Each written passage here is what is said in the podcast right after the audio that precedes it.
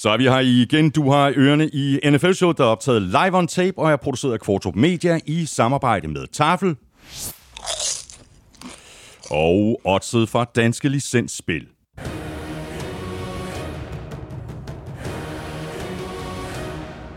Husk, at man skal være minimum 18 år og spille med omtanke. Har du brug for hjælp til spilafhængighed, så kontakt Spillemyndighedens hjælpelinje Stop Spillet eller udluk dig via Rufus. Regler og vilkår gælder.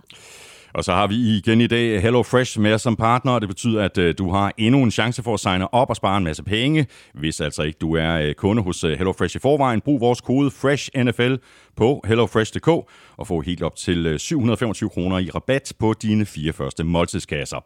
Mere øh, uh, Hello Fresh senere her i udsendelsen, hvor du får endnu en dækquiz fra Søren Armstrong, Crazy Stats fra Willumsen, ugen spiller for Tafel, Otze-quizzen og Tips 12'eren.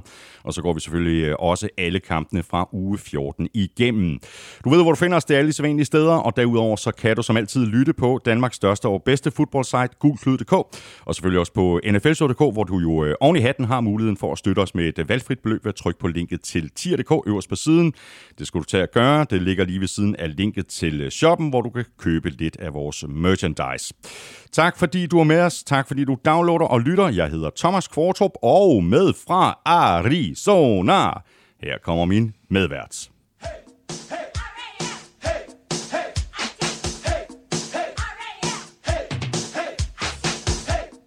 Hvad så, Claus Elming? Velkommen til. Jamen, øh, mange tak, og øh, jo sjovt, at du lige har fundet øh, Ramet frem, Ramses Fight Song, fordi øh, de har jo i den grad gjort NFC-halvdelen rigtig, rigtig spændende med deres øh, sejr. Øh, I aften er det jo, det er jo kun et par timer siden, jeg kom hjem fra stadion. Så øh, super fed kamp. Ja, øh, var, der, var, der, var, der, var, der god, var der god øh, stemning på, øh, på stadion? Jamen, åh, det er et fuldstændig vanvittigt stadion, det der, ikke? Altså, i aften var kamp nummer 152, der var udsolgt i træk. Og det var et forventningsfyldt publikum, som sad øh, og så frem til, at Cardinals de skulle lamme til Los Angeles Rams. Der var der lavet et hashtag til kampen, der hed Beat LA, ja. men øh, det lykkedes ikke. Øh, dertil var øh, Matthew Stafford for god. Øh, Cardinals var øh, for ringe til, til tider. Øh, smed et par, par øh, chancer væk i løbet af kampen. Øh, og så øh, får de muligheden til sidst, efter et onside kick, for at vinde kampen. Og det lykkedes dem ikke. Øh, eller ikke for at vinde kampen, men for at få den i mm. overtime. Mm. Øh, som havde været en fuldstændig vanvittig fed afslutning på den kamp. Men øh, det, blev, det blev desværre ikke til det. Mm. Det var første gang, du var på, på det stadion, er det rigtigt? Det er rigtigt. Uh, jeg har været på rigtig, rigtig mange NFL-stadions. Jeg mangler en 4-5 stykker, og jeg når lige at nappe to af dem på den her tur. State Farm her i Arizona i dag, og så på torsdag skal vi ind og se SoFi Stadium, Fedt. når vi skal se kampen mellem Chargers og Chiefs. Ah, det er, det er stærkt. Det er en, øh, en god lille tur, du er på, og jeg håber, at alle folk, der er med derovre, de får en, de en rigtig fed uh, oplevelse. Har du uh, fået special deliverance af nogle uh, tafelchips, fordi du sad uden tafelchips i sidste uge? Ja, ja, men jeg har sørget for at få uh. lidt uh, taffelchips her. Så, øh, så jeg sidder og, og kigger på en uh, god øh, omgang øh, linsechips, som jo øh, er vigtigt, når man er i USA, så lige, du ved, lige til at, at holde de værste kalorier fra kroppen. Fordi jeg kan jo godt mærke, at sådan et par uger her i USA, så jeg bliver sgu lidt småtyk. det er godt, for jeg har også min egen øh, lille tafelsæk her. Der er øh, to poser, der er barbecue chips, og så er der, og det er simpelthen fordi, jeg er så småt ved at komme i øh, julehumør, så jeg har de helt klassiske, bare original salte chips, så mangler vi kun den brune sovs.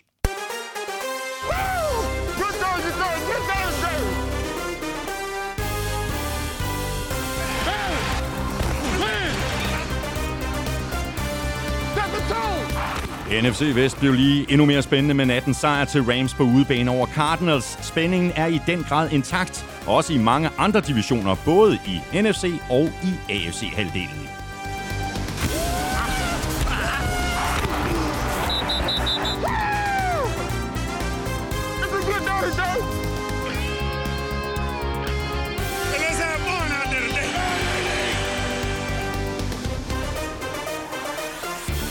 NFL skuffer sjældent, og gjorde det heller ikke i 14. spillerunde, der bød på masser af spænding og tætte afgørelser over hele to kampe, der gik i overtime.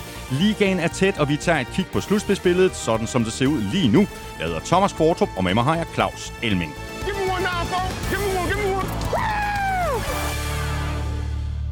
Nå Elming, øh, lad, os, øh, lad os begynde et, øh, et andet sted. Lad os begynde med den her sørgelige nyhed, der ramte hele NFL i fredags dansk tid, da det kom frem, at den mangeårige stjerne receiver Demarius Thomas var blevet fundet død i sit hjem i en alder af kun 33 år. Altså virkelig, virkelig chokerende nyheder. Ja, det var det. Man kan også mærke øh, i, i hele øh, USA, og selvfølgelig især i NFL-verdenen, at, at det er noget, der har, har ramt folk hårdt. Øh, masser af holdkammerater. Øh, har jo, stadig, har jo, spillet på, har jo spillet på hold med ham. Altså, det er jo, han er først lige trukket sig tilbage her i foråret. Ikke? Mm. Øhm, og, og derfor så var der jo masser af, af spillere og NFL-personale i det hele taget, som er berørt af, at, øh, at han er gået bort. Øhm, og det var selvfølgelig en alt for tidlig alder. Ja. Politiet var meget øh, hurtigt ude at sige, at, øh, at Demarius Thomas var død af naturlige omstændigheder, og at der altså ikke var tale om en mm. forbrydelse. Og så bliver der så gidsnet om, hvad, hvad det så er, der har været årsagen. Altså om det kan være noget medicin, eller noget med nogle eftervirkninger af det trafikuheld, som, som Demarius Thomas var, var involveret i tilbage i, jeg tror det var 2019. Mm. Øh, og, og det, altså, han har angiveligt levet i, i store smerter øh, efter det her trafikuheld, og øh, har taget noget smertestillende og så videre, og, og hvad der så helt præcist er sket, og om han er kommet til at tage... For, altså, jeg, jeg, jeg, jeg spekulerer kun, jeg aner det simpelthen ikke.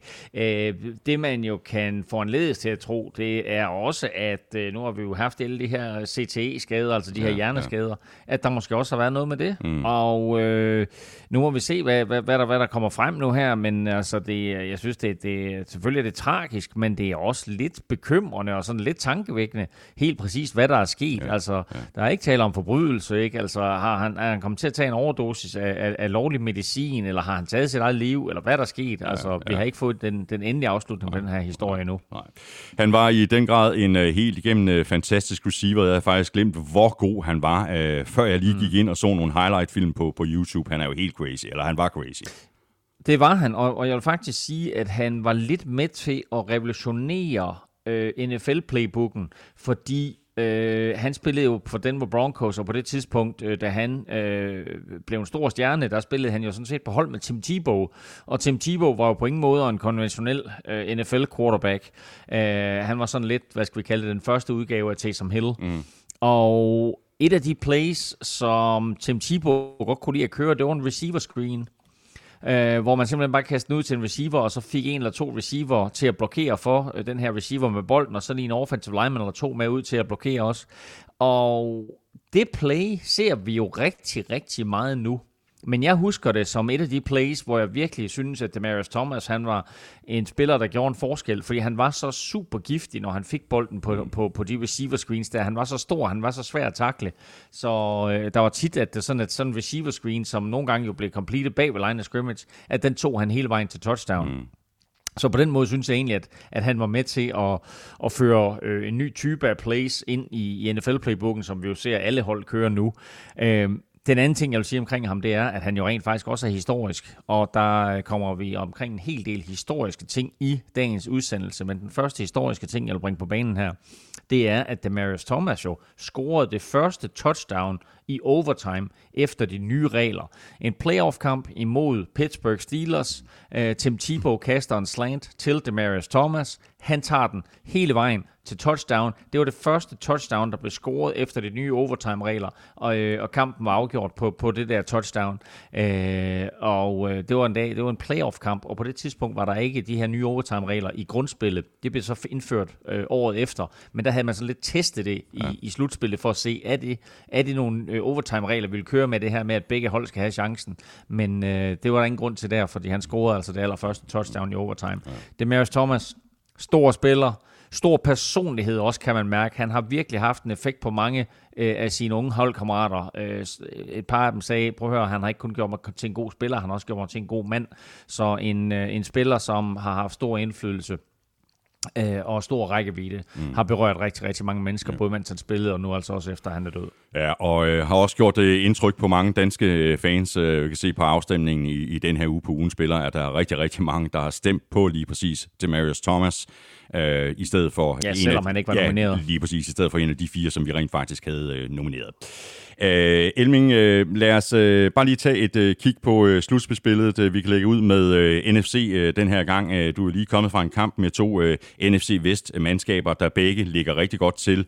Packers har første seed med 10 og 3, Buccaneers er også 10 og 3, de har andet seed tredje seedet tilhører nu Cardinals. De er også 10 og 3. Cowboys har fjerde seed med 9 og 4. Rams har femte seedet, også med 9 og 4. Og så har 49ers sjette seedet med 7 og 6 og syvende seedet tilhører lige nu Washington, der er på 6 og 7. Og så er der ellers øh, masser af hold, der presser på for det der øh, syvende seed. Vikings, Eagles, Falcons og Saints er alle på 6 og 7, altså ligesom øh, mm. Washington. Og så bliver det så lidt vanskeligt for de resterende hold, der stadigvæk har en matematisk chance. Det er Panthers og Seahawks, der er på 5 øh, og 8. Giants og Bears er på 4 og 9. Og så har vi rosinen i pølseenden, Lions med 1, 11 og 1. Og det er altså det eneste hold, der ikke kan nå det. Ja, men det var lidt interessant med, med, med den her sejr i aften for Rams, fordi øh, det gør jo, at toppen af NFC-halvdelen øh, hedder Packers, Buccaneers og Arizona Cardinals, alle sammen med 10 og 3. Packers har tiebreakeren over Arizona, fordi de jo slog Arizona tidligere på sæsonen, så derfor så ryger øh, øh, Packers altså op som nummer 1. Hvorfor Bucks lige er nummer 2, det har jeg ikke helt styr på. Øh, Bucks og Arizona øh, Cardinals ligger begge to med, med, med 10 og 3, og har begge to vundet seks kampe og tabt tre inden for konferencen. Så øh, der er en eller anden tiebreaker, mm, som ja. kommer i spil der. Øh, men det her, det var jo guld for, for Green Bay Packers at Rams kunne slå Arizona Cardinals, så de lige pludselig bliver katapulteret op som, uh, som nummer et der. Uh, vigtigt også for Cowboys, at de vinder i weekenden, ser ud til, at, at de løber afsted med, med, med fjerde seed og sejren der i, i NFC East. Uh, og så bliver der altså kamp om de der uh, wildcard-pladser. Lidt som vi skitserede i sidste uge. Ja så ser det ud som om, at Rams er sikker på at få en wildcard-plads, men de to sidste, 6. seed og 7. seed, dem bliver der voldsomt kamp om. Ja, er du tosset. Så har vi øh, AFC, der har vi uh, Patriots, der har første seed med 9 og 4. Titans er også 9 og 4, de har andet seed. Chiefs, de sørger også 9 og 4, og de har tredje seed. Ravens, de har øh, fjerde seed med 8 og 5. Chargers, femte seed, også med 8 og 5. Colts de har 6. seedet med 7 og 6, og Bills har 7. seedet også med 7 og 6. Og lige uden for det øh, gode selskab, og stadig med en øh, chance for at komme med, der har vi Browns, Bengals og Broncos, alle med øh, 7 og 6. Steelers med 6, 6 og 1, og Raiders og Dolphins med 6 og 7. Og så er der altså tre hold, der nu matematisk er udelukket fra at komme i slutspillet, og det er Jets, Texans og Jaguars. Ja, og det er også tre alvorlige bryleknapper, også på mit momentometer, når vi kommer tilbage til det. Men jo altså super spændende også nu her. Prøv at se, altså vi har tre hold i NFC-halvdelen med den samme record 10 og 3. Vi har tre hold i AFC-halvdelen med den samme record 9 og 4. Øh, og her er det udelukkende øh, konferencestillingen, som afgør, hvem der lige nu er første seed. Patriots er 7 og 1 i AFC-kampe. Ja. Det er altså rimelig imponerende. Derfor så fører de jo altså mm. i øjeblikket AFC. Titans 6 og 3, Chiefs øh, 6 sejre i træk nu i øvrigt, Chiefs mm. øh, 9 og 4, men kun 4 og 4 i AFC-konferencen. Og det kan altså komme til at byde dem lidt i bagdelen, at de ikke har vundet flere kampe i konferencen. Uh, Ravens der, synes jeg jo er, er, er krise. Det kommer vi jo selvfølgelig mm. til at tale lidt mere om senere. Så uh, godt nok ligger de på fjerde side lige i øjeblikket, men det gør de jo kun, fordi de fører øh, AFC North. Jeg tvivler på den måde, de spiller på i øjeblikket, ja, ja. med alle de skader, de har, at de kommer til at vinde AFC North. Så derfor så bliver det måske Bengals eller Browns, eller måske yderst instansen, der er Steelers, der vinder den. Øh, Chargers ser ud til at få et wildcard-plads, og så blev den store vinder i weekenden jo faktisk Indianapolis Colts, der uden at spille, mm. rykket fra en plads uden for playoffs op som 6. seed. Øh, og øh, det, er jo en, det er jo en dejlig fri uge ja, at have der for Colts. Det er meget effektivt. Skal vi lige uh, runde et uh, skaderemning? Du var også lidt inde på det med, med, med nogle skader til, til Ravens.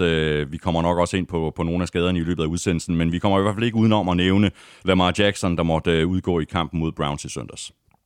Han øh, fik en ankelskade tidligt i kampen mod Browns, som måtte udgå. Han er ikke afskrevet øh, endnu i forhold til øh, næste uges kamp men øh, Ravens er simpelthen så pladet skader på begge sider af bolden. Husk på, vi talte allerede om det inden sæsonen, at de mistede deres tre bedste running backs. Nu, her, nu har de mistet deres to bedste cornerbacks. Øh, nu mister de deres quarterback. Altså, det går, øh, det, det, det går ikke godt for Ravens, og altså, det er imponerende, at de trods alt har vundet så mange kampe, som de har, og at de trods alt, som vi også kommer tilbage til lidt senere, var meget, meget tæt på at komme tilbage i den her kamp mod Cleveland Browns i weekenden. Så jeg har umiddelbart noteret to andre, vi lige skal nævne her i toppen, og det er uh, Trey Hendrickson og uh, Kareem Hunt. Ja, uh, Kareem Hunt skulle angiveligt blive klar til weekenden. Trey Hendrickson er lidt i tvivl om, uh, hvor, hvor, hvor alvorligt er den skade, han pådrog sig i Bengals kamp i weekenden imod 49ers, men han er i hvert fald væsentlig. Han har været en kæmpe tilføjelse til det her Bengals-mandskab, så væsentligt for dem uh, at, at få ham tilbage. Jeg vil lige nævne en anden også, og det er TJ Watt, mm. som i torsdagens kamp mod Minnesota Vikings uh, udgik ret tidligt i kampen uh, og stod helt anden halvleg uh, i, i almindelig tøj på sidelinjen med en lyskenskade. Uh, så, uh, så det er også en spiller, som, øh, som selvfølgelig er vigtig for Steelers succes, men jeg tror, at, at de valgte at, at, at trække ham ud der, mm. øh, for at han ikke skulle øh, forvære den her løsningsskade. Ja.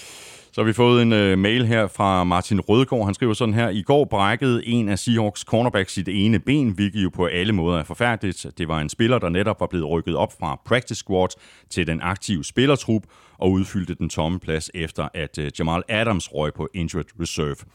Men hvordan er man i sådan en situation sikret i forhold til løn og kontrakt? Hans kontrakt er givetvis ikke mere end et år. Altså han er uden kontrakt næste år, men misser måske muligheden for nogensinde at få en kontrakt igen, medmindre han hurtigt er tilbage fra skaden. Hvorimod profilerede spillere med flereårige kontrakter er sikret løn i skadesperioden. Ja, altså hvis man, hvis man kigger på den lange bane, så kan han risikere aldrig at komme til at spille fodbold igen, og så får han kun løn for den her sæson. Der kan komme noget skadeskompensation ind. Det kommer lidt an på, hvordan hans kontrakt er skruet sammen. Men i og med, at han var med i den aktive trup, så, øh, så får han øh, som minimum øh, tre ugers løn, øh, og hvis det er en skade længere end det, så får han faktisk løn for alle de uger, han er skadet resten af sæsonen. Hvis han ikke havde været en del af den aktive trup, så havde det samme øh, gjort sig gæld. Og der, her der snakker vi minimumslønnen i NFL, som ligger på en 600.000 dollars eller noget i den retning. Mm. Øhm, og havde han ikke været aktiveret i truppen, så havde han fået øh, løn, som en practice squad spiller får, og det er de der omkring 9.000 dollars om ugen. Øh, det havde han fået hver uge indtil, øh, at øh, han var øh, clearet øh, af, af altså, øh, at, at man officielt siger, at nu er han ikke skadet længere. Godt, så lad os uh, lige runde en, uh, en signing. Uh, Titans har samlet linebacker Zach Cunningham op på uh, waiver wire, efter at uh, Texans havde lavet ham gå.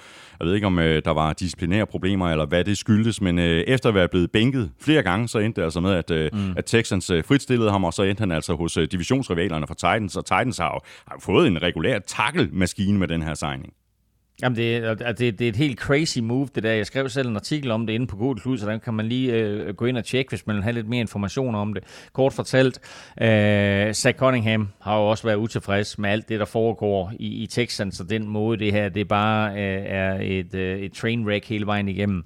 Så øh, han kom for sent til forskellige møder og så videre, og, og, og tog det øh, lidt for meget med ro. Tror jeg, at trænerstaben synes, øh, at de bænkede ham tidligt i øh, spil u 2, mener det var, hvor han sad ud hele første halvleg, og så kom han tilbage og så videre. Øh, og så har han faktisk misset en, et, øh, en coronatest hmm. øh, i sidste uge, og det var altså øh, det, der fik bæret til at flyde over, øh, og så fritstillede de ham.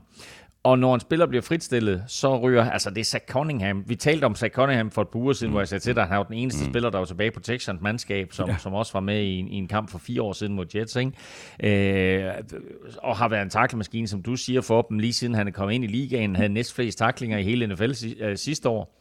Så altså en virkelig dygtig spiller. Øh, de fritstiller ham, og når man fritstiller en spiller, jamen altså så øh, går der jo, øh, så ryger han på det, der hedder waveren, og der kan andre klubber lægge billet ind på ham.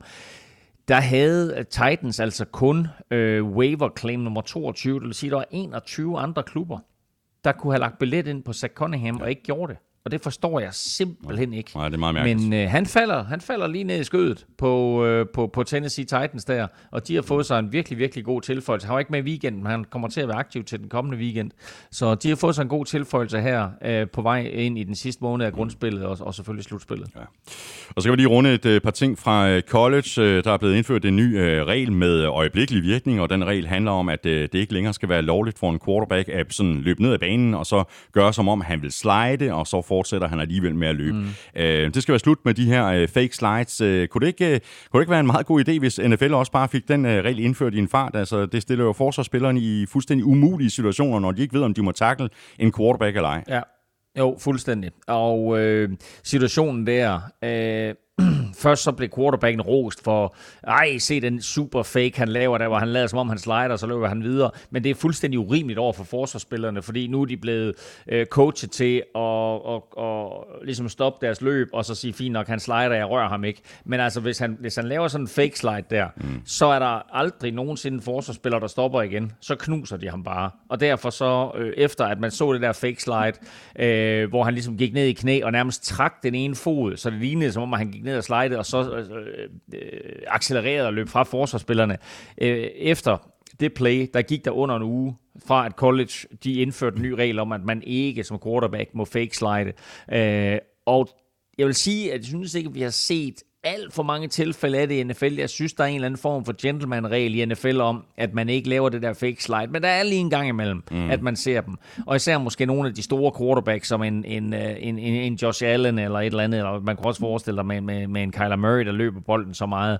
Men øh, få den regel ind i NFL med det samme, ja, fordi det kan simpelthen ikke nytte noget, at man bruger det der med, at forsvaret ikke må ramme en øh, aktivt som et, som, som, som et play eller som del af mm. et play. Så lad os bare få det ind i NFL også. Ja, det kan kun gå for langsomt.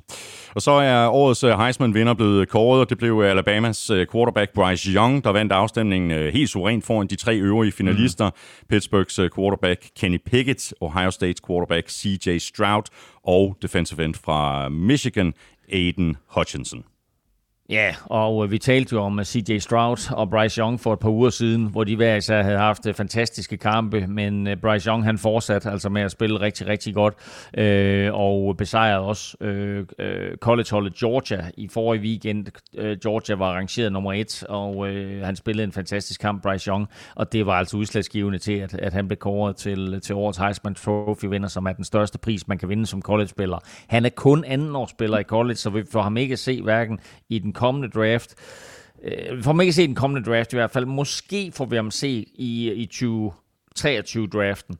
Øh, de to andre, som du nævner, Kenny Pickett, uh, øh, CJ Stroud, der som vi talte om før, kommer heller ikke i draften i år, men Kenny Pickett, uh, quarterback, uh, og Aiden Hutchinson, defensive end, kommer begge to i draften, og de kan formodentlig godt begge to gå i uh, top 5. Uh, så, så spændende at se, hvor, der, hvor de ender hen. Aiden Hutchinson, uh, virkelig, virkelig en top defensive end, lidt eller uh, det vi kender med, med, med Chase Young og, og Joey, ikke Joey Bosa, men Nick Bosa her for de senere år. Vi skal have quizzen! Oh. Det er tid til quiz, quiz, quiz, quiz, quiz. nu skal vi nemlig have øh, quizzerne, og quizzerne de præsenteres jo i samarbejde med Bagsvær La Quiz. La Quiz. La Quiz. Nå, Elming, hvad øh, har du øh, til mig af lækkerier? Jamen, uh, 49ers og Bengals spillede jo et uh, brag af en kamp uh, i weekenden, og uh, det fik mig til at sidde og tænke tilbage på, at 49ers og Bengals jo har mødt hinanden to gange i Super Bowl. Mm-hmm. Faktisk var for, faktisk var to af 49ers tre første sejre i Super Bowl over netop Bengals. Men hvilke Super Bowls var det? Og hvem blev MVP i de to kampe? Det er sådan et lille spørgsmål, hvor vi lige tester din historiske viden omkring 49ers. Ja, det er godt. Øh, jeg tror, jeg har nogle, øh, jeg har, tror, jeg har et par, par bud. Det der med sådan øh, numre på de der Super Bowls, er jeg måske ikke så fantastisk god til, men jeg, kan, jeg tror godt, jeg måske kan, kan sjuse mig, mig frem til det, men bare lige for, for en god ordens skyld, ikke? Can't do it. Sådan der. Godt, øh, Elming, du får, øh, du får lige det quizzen her fra Søren Armstrong. Den lyder sådan her. Floridas sol tiltrækker gamle kvinder og gamle mænd, senest Brady, Urban og måske en, der hedder Svend. Men i forhold til, om du nyder livet, så afhænger det af bølgerne om skivet. Nede i Tampa er der lutter flagdage, mens livet for Urban er lort og lavkage. Brady nåede i går 100 gange 7. Hvem er de næste på listen, uden at det er liv? Altså Brady nåede i søndags 700 total career touchdowns inklusiv playoffs. Han har 617 i regular season. Hvem er de næste på listen over aktive quarterbacks? Nævn så mange du kan, og jeg kan se, at Armstrong har skrevet 1, 2, 3, 4, 5 navne efter Brady. I have no idea. Men altså okay, aktive quarterbacks der, der er der et par gamle herrer imellem, så det er nok dem, man skal have fat i. Ja, må ikke, øh, må ikke at det er det. Godt. Vi vender tilbage til øh, svaren i quizzerne lidt senere her i udsendelsen. Nu hopper vi i øh, kampene, og vi begynder med den kamp, du øh, mere eller mindre lige har været inde og se, nemlig Monday Night-kampen, kampen om NFC Vest mellem Cardinals og Rams. Cardinals de havde chancen for at blive det første hold til definitivt at sikre sig en slutspidsplads, men Rams de kastede grus i maskineriet og vandt den kamp med 30-23. Cardinals havde muligheden for at komme tilbage til allersidst, sådan som du også var inde på her indledningsvis, Elming, da det lykkedes med et øh, onside kick. Det blev så aldrig rigtig farligt derefter, kampen sluttede så øh, meget passende med et Aaron Donald-sack, endnu et af slagsen, fristes man til at sige. Og vi kan vel øh, konkludere, Elming, at det her det var den øh, gode gamle historie om, at øh, turnovers will kill you.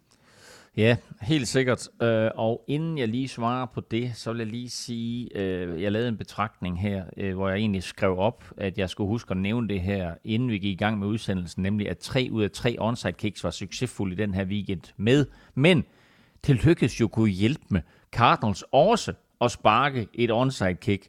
Så vi, vi er på fire ud af fire onside kicks, der lykkedes i den her weekend. Det er helt igennem crazy. Vi har talt om så meget, at det er umuligt at sparke onside kick, og så er der fire ud af fire, der lykkes i den her weekend. Men det er også lidt den store historie for spil u 14. Fordi med Cardinals i aften, der var der ingen af de her fire hold, der lykkedes med deres onside kick, øh, og, og lave et comeback. Så man kan jo sige, at den store historie for hele den her weekend var nytteløse comebacks. Cardinals, Steelers, Bills, Ravens, Bengals og Washington kom alle tilbage fra at være bagud med mindst 14 point, øh, bare for at, at tabe kampene ja. alligevel. Ja. Så det var den store historie i weekenden. Lad mig svare på, på dit spørgsmål der omkring turnovers will kill you, fordi ja, det var historien i den her kamp. Øh, Cardinals førte da kampen var slut, så førte Cardinals den her, øh, det her opgør i samtlige statistikker. De har flest løbeyards, de har flest cast yards, de har flest første downs. De førte kampen i boldbesiddelse med to minutter. Men de lavede to afgørende turnovers. Øh, Kyler Murray lavede to afgørende turnovers, to interceptions. Den første kom i første quarter. Øh, Cardinals var foran med 3-0 og havde fået en rigtig god start på kampen, var totalt dominerende, og de kan bringe sig foran med 10. Men, apropos Aaron Donald, så slår han bolden op i luften. Øh, linebacker Ernest Johnson øh, griber den. Interception. Ingen point til Cardinals. I stedet for så kører Stafford ned ad banen og rammer Odell Beckham Jr. for touchdown.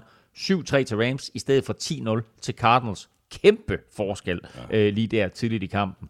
Den anden, den kommer i starten af anden halvleg, øh, hvor Rams lige er kommet foran med 2013. Kyler, han forsøger at loppe bolden sådan hen over Leonard Floyd, øh, der hopper en meter op i luften, øh, slår til bolden, får vippet den, får selv grebet den. Spektakulært play. Øh, det giver første down til Rams, øh, dybt i Cardinals territorie. Fem plays senere. Touchdown fra Stafford til Cooper Cup. Rams foran med 27-13, kort inden i anden halvleg og det blev afgørende. De der to turnovers der, det var forskellen på de to hold. Ja. Matthew Stafford har jo spillet sådan en, der har vi også været inde på her den seneste måneds tid, altså spillet sådan en lille bitte smule øh, ustabilt. Øh, der var godt nok øh, ikke nogen slinger i valsen i den her kamp for Stafford. 23-30 for 287 yards og tre touchdowns. Han spillede en fantastisk kamp. Det gjorde han. Han, øh, han, han startede lidt langsomt, men øh, man kan også sige på måde, at han havde ikke bolden ret meget i første kvartal, men så spillede han sig alvorligt op øh, i anden, tredje og fjerde kvartal.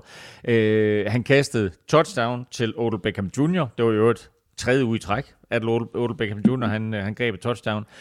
Han kastede også touchdowns til Cooper Cup og Van Jefferson, det var så anden uge i træk, og det er lidt imponerende, synes jeg faktisk. Det er anden uge i træk, at Stafford han kaster et touchdown til hver af de der three, øh, tre, øh, eller three amigos, eller hvad man, hvad, hvad man vil kalde dem.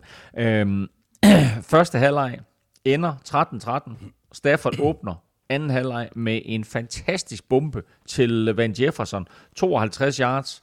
Øh, og øh, altså, vanvittigt præcis kast øh, af, af Stafford. Øh, men det, jeg var mest imponeret over, var måske nok egentlig Cooper Cup, som bare laver det ene vilde catch ja. efter det andet. Øh, og så fik Rams jo endelig gang i Odell Beckham. Han griber seks bolde for 77 yards. Klart hans bedste kamp. Øh, og så må jeg sige, at øh, nu, har jeg nævnt, nu, har, nu har du nævnt Aaron Donald, øh, og det er jeg nødt til også at gøre. Altså at se ham i levende liv, det er ret vildt. Han er et monster. Øh, øh, ødelagde øh, det første play for, for Cardinals, øh, hvor han sækker Kyler Murray, og han, og han sækker Kyler Murray på det sidste play. Øh, Rams var jo uden øh, Jalen Ramsey, der var testet mm. positiv for corona.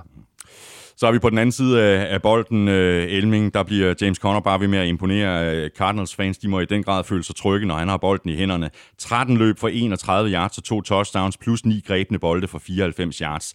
Og vel, han, han var vel øh, Cardinals bedste spiller i den her kamp.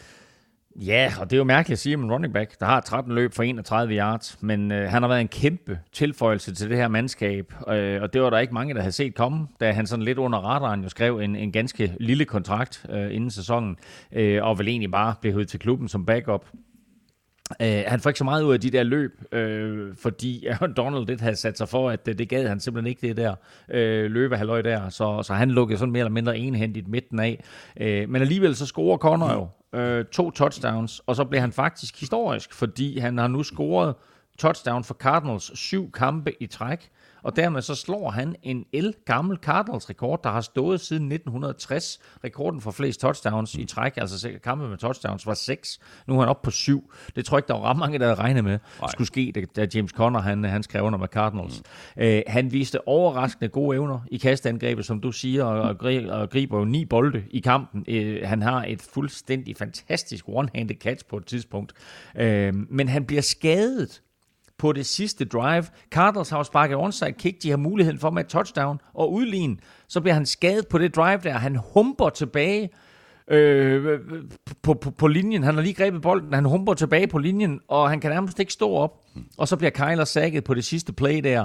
Øh, kampen er overstået, og spillere, trænere, journalister, fotografer, de vælter ind på banen. Men der bliver, der bliver han liggende, James Conner, på banen. Vi har stået og kigget lidt på det der.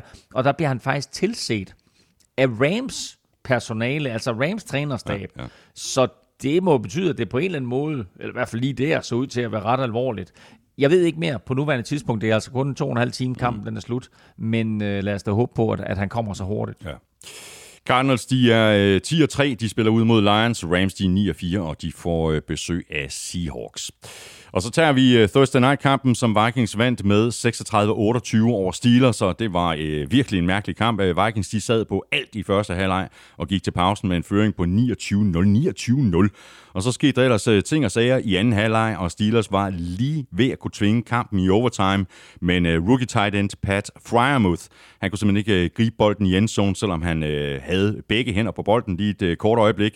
Og så slap uh, Vikings altså med uh, skrækken. Men Elming, de der uh, ting og sager, uh, som jeg lige sagde, der, der skete i, i anden halvleg, hvad i alverden var det, der skete? Det, altså, det blev jo, i hvert fald set med Vikings-briller, så blev det jo unødvendigt spændende. Nej, men det er den måde, vi spiller fodbold på i år. Ikke? Altså, Mike, Mike Zimmer var jo et sjov. Ikke? Altså, han sagde jo efter kampen, at det, det giver gode tv-ratings. Og det skal, jeg da love, det skal jeg da love for, fordi altså, de, Vikings var foran med 29-0 og på cruise control, og jeg sad med fødderne op, du ved, og nød en margarita og tænkte, hold kæft, det går godt det her.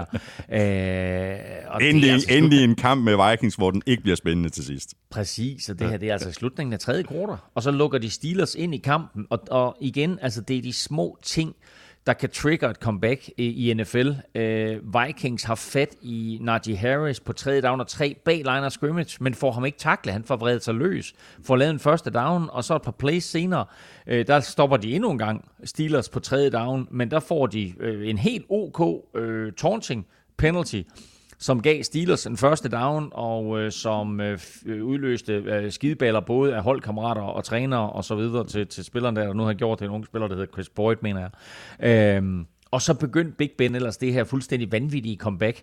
Øh, Steelers scorer tre touchdowns på 5 minutter. Vikings var så igen med et touchdown, og så troede man, at fint nok, okay, så fik de deres svar igen, og så er den her sejr hjemme. Men så kaster Kirk Cousins en interception. Big Ben igen, lynhurtig touchdown mm. og en two-point conversion der er de kun bagud med 8, og de får bolden tilbage efter et Vikings punt. Big Ben kører ned ad banen, og med 0 sekunder igen, der rammer han, som du siger, rookie, tight end Pat Fryermuth, som ellers har spillet rigtig godt, og som vi har rost et par gange i NFL-showet, der rammer han ham i endzonen, men han bliver så til gengæld ramt af tre Vikings-spillere, blandt Harrison Smith, som slår bolden fri og øh, så øh, kunne jeg jo lette op. Altså, øh, jeg stod og råbte, øh, ikke af mit fjernsyn, for det er ikke mit fjernsyn, men jeg stod og råbte af fjernsynet. men jeg var helt, altså, og da, da, da, da, da, da, da kampen så var slut, jeg var sådan helt, jamen altså, hvad sker der? Hvad sker der med det her Vikings-mandskab her? Vi kan simpelthen bare ikke lukke kampe. Nej, og så ved jeg heller ikke, hvad det er, øh, der er med Kirk Cousins og de her primetime-kampe, eller om det er det, øh, der er galt, men det var godt nok nogle øh, skidte interceptions, han kastede. Det er faktisk ikke det, jeg vil spørge om, Elming. Det er derimod Dalvin Cook, som der jo var lidt tvivl om før kampen, hvorvidt han ville blive klar eller ej. Øh, det var han så øh, mildt sagt, øh, og og det kan godt være, at Steelers defense ikke gjorde det vanvittigt svært for ham, i, i, især i første halvleg, men det var stadigvæk en vild kamp af Cook.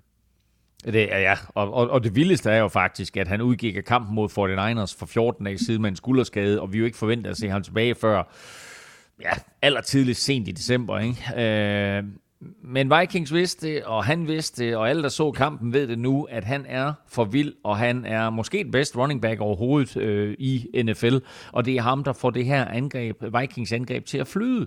Øh, det skal siges, at der var gigantiske huller i Steelers forsvar i første halvleg, og jeg nødt lige at sige til dem, jeg sad og så kampen med, at jeg aldrig havde set så store huller i NFL før. Troy Aikman sagde præcis det samme, mm. og øh, han har trods alt spillet bag ved Cowboys historisk gode offensiv linje. Øh, Cook havde 153 yards ved pausen, Vikings rekord, og hans 205 yards i kampen er flest af alle i NFL i år. Ja, imponerende. Og så nævnte du lige uh, Roethlisberger, der er sat turbo på i, øh, i, fra, fra, fra midten af tredje kvartal og, og frem. Uh, han, leverede jo, uh, han leverede jo varen, og så nogle af de bolde, han kastede i den her kamp, er faktisk noget af det bedste, jeg har set ham spille i år. Men, men hvad, hvad sådan gik der galt for Steelers i første halvleg?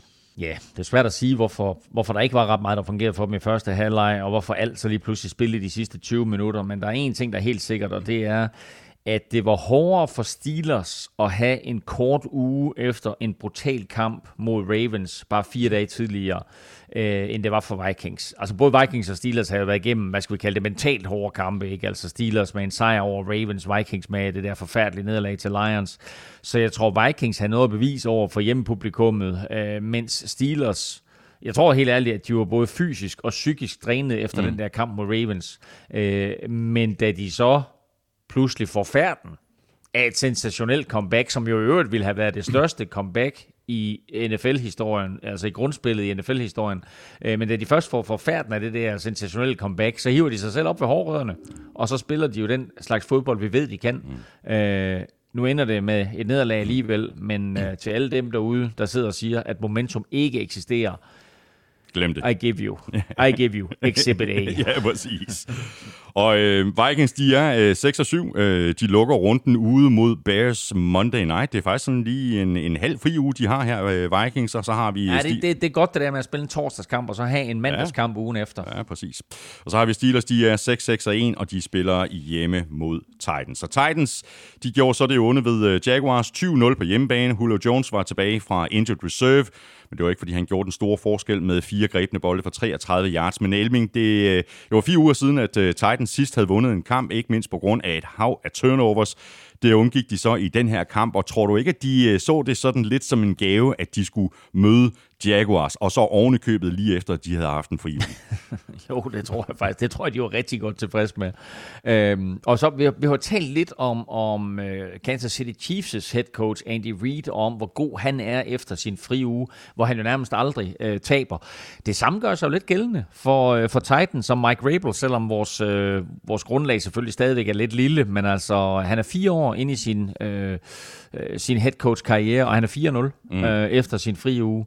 Øh, og der må vi jo bare sige, at, at det var dejligt at møde Jaguars, og Jaguars var kanonføde. Øh, forsvaret, øh, Titans forsvar var suverænt og lavede fire interceptions. Øh, når de er raske, så har Titans måske den bedste indvendige duo på linebacker i form af Rashad Evans og Jalen Brown. Øh, og de lavede en interception hver i øvrigt. Mm. Øh, og så husk på, som vi talte om lidt tidligere, at de jo altså får Zach Cunningham øh, ind på, på den plads også. Så det er jo ikke playmakers, de savner på linebacker-positionen i hvert fald. Og så nævnte jeg lige uh, Julio Jones ganske kort. Han var som sagt tilbage fra injury to serve. Han fik så uh, begrænset spilletid.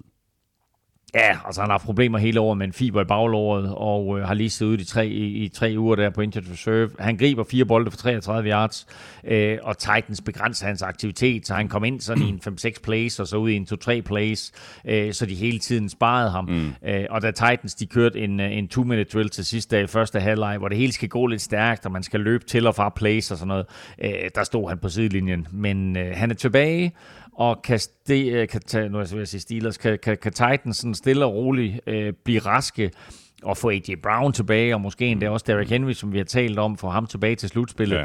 Øh, altså, så kan de jo godt blive farlige igen, ja. men, øh, men der skal også ske noget, fordi Titans angreb i den nuværende form, det er altså ikke på nogen måde skræmmende. Nej. Øh, og så har vi et andet hold, der heller ikke er, er vanvittigt skræmmende. Hold nu op, der er godt nok lang vej mellem øh, snapsene på det her Jaguars hold. Øh, det virker til, at det nærmest kun går en vej, og det er ned ad bakke. Mm. Ja, og, og det burde det jo ikke. Altså, øh, her har du jo et hold, der har fået en ny start med en, en uh, rookie superstjerne ind på quarterback og en head coach med stor succes fra college-rækkerne, uh, som jo endelig har taget springet til, til NFL. Men uh, Urban Meyer fungerer bare ikke. Uh, og der er jo så meget virak uden for banen, mm. at det nu afspejler sig på banen også. Uh, Jaguars angreb har ikke været prangende på noget tidspunkt i år, men det her, det var altså det første æg, de lagde i år, og jo det første æg også i Trevor Lawrences øh, karriere, øh, faktisk altså i hans liv. Han har ja, aldrig lagt det i, i high school eller college, og, og heller ikke her i NFL, men nu har han altså lagt et æg også. Urban Meyer har været ude at svine sine trænere og spillere til i den forgangne uge. Det er blevet lækket, det kom ud i pressen, altså når man ser øh, øh, indslag om Jaguars, så er det ikke om deres spil, det om, om alt det her interne ballade, der er. Ja, ja. Og det er, det er bare ikke godt for, for, for Jaguars. Øh, og så så jeg en, en, en øh, ja, sådan en lille øh, evaluering af, om, om øh, Urban Meyer han får lov til at blive i klubben eller ej. Og der blev det stille og roligt sagt, øh, Jaguars skylder ham 54 øh, millioner dollars, uanset hvad der sker, så de fyrer au, ham nok au, lige i morgen. Au, au, au, au. Titans, de er 9 øh, og 4. De skal til øh, Pittsburgh og spille mod Steelers. Jaguars, de er 2 og 11, og de spiller hjemme mod Texans. Og så kan det godt være, at det ikke kører specielt snorlige for Jaguars. Det gør det som mildt sagt heller ikke for Jets, der tabte med 30-9 til Saints på hjemmebane.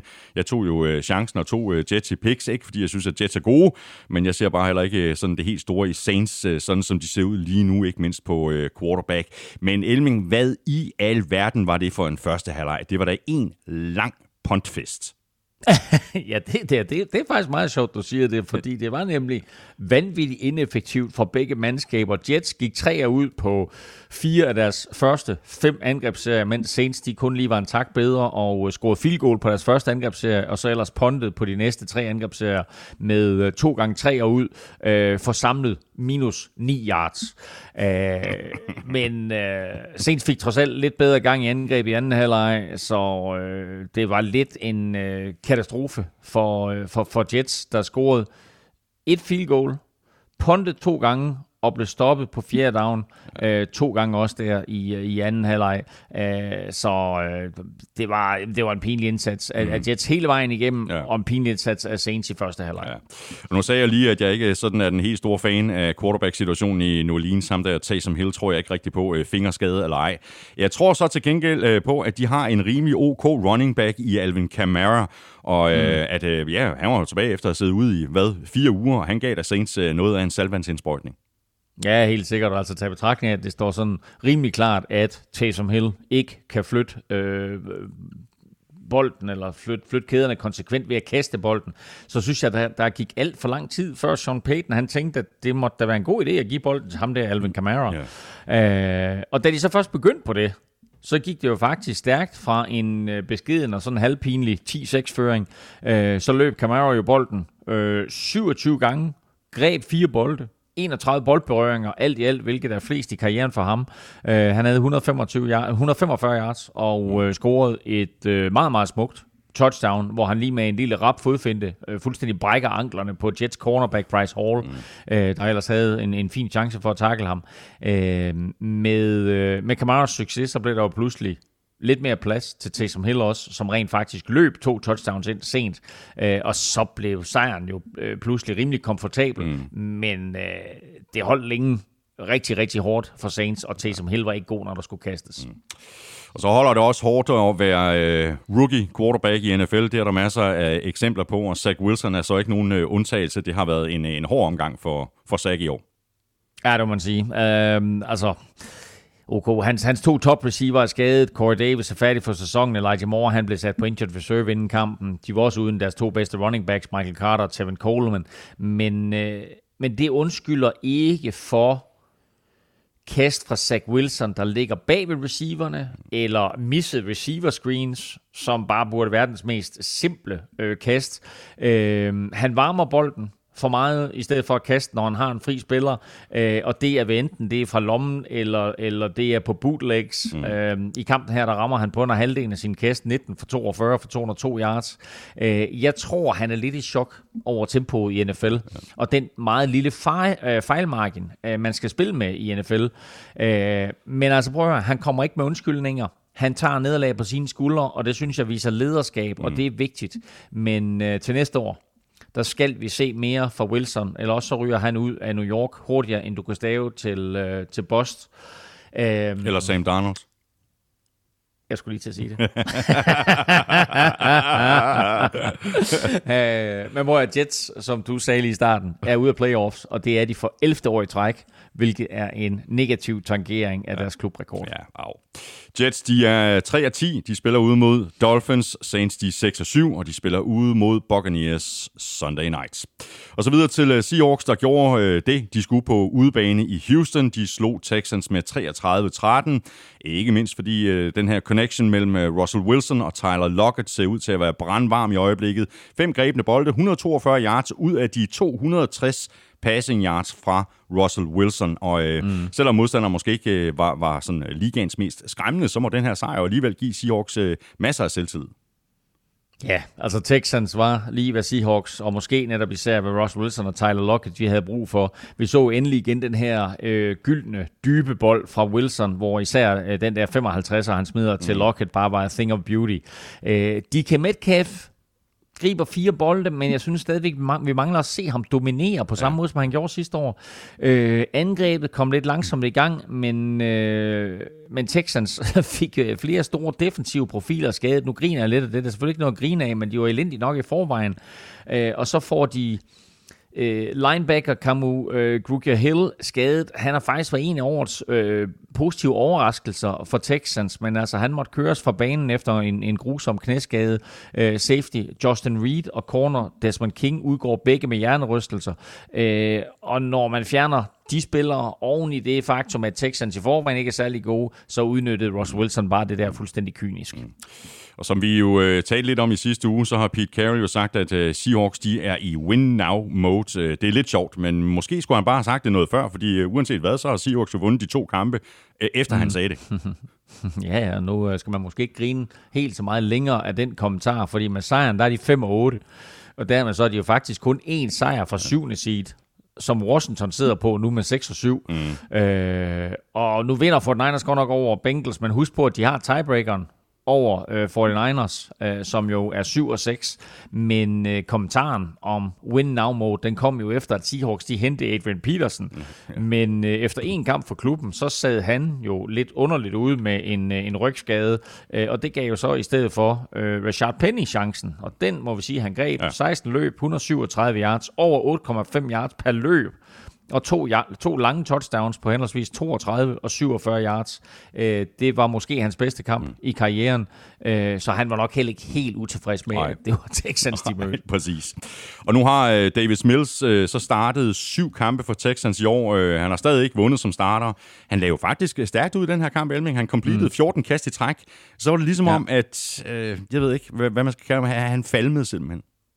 Øh, hans 14 ud af 14 er den bedste start på en kamp af en rookie i Super Bowl-æraen. Øhm, og så længe han spillede på den måde, så længe han ramte på de der kaster, så længe han flyttede bolden, der var, øh, der var Texans jo faktisk med. Men derfra der gik det ned ad bakke for ham. Øh, han ramte kun på 6 af de næste 14 kast, men øh, han sluttede trods alt med respektabelt 33 49 mm.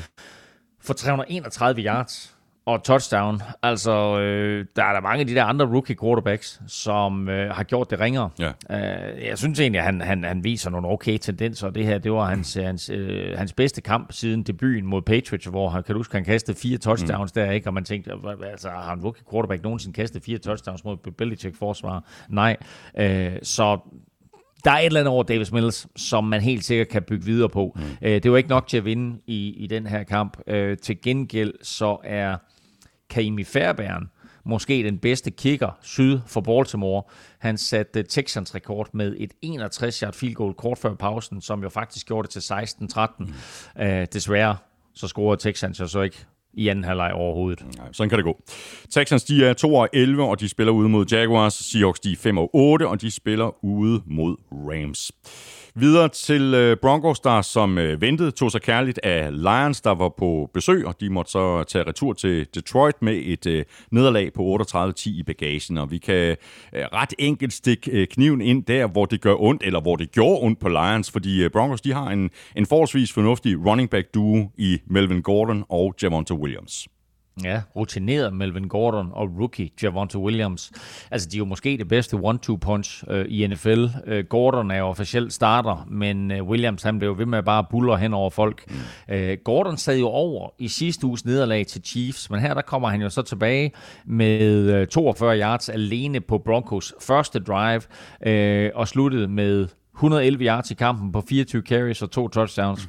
Mm. Øh, og han kunne faktisk godt have fået tre, hvis ikke Broncos de lige havde sat Javonte Williams ind øh, til at færdiggøre et drive, øh, som der ellers havde stået med Gordon på hele vejen. Øh, Williams havde selv 73 yards på 15 løb og touchdown, øh, og greb også et touchdown, så to touchdowns af dem hver. Øh, det gør det jo lidt nemmere at være Teddy Bridgewater, mm. som var effektiv, uden at være prangende, men uh, trods alt kastet 179 yards, to touchdowns og ingen interceptions. Mm.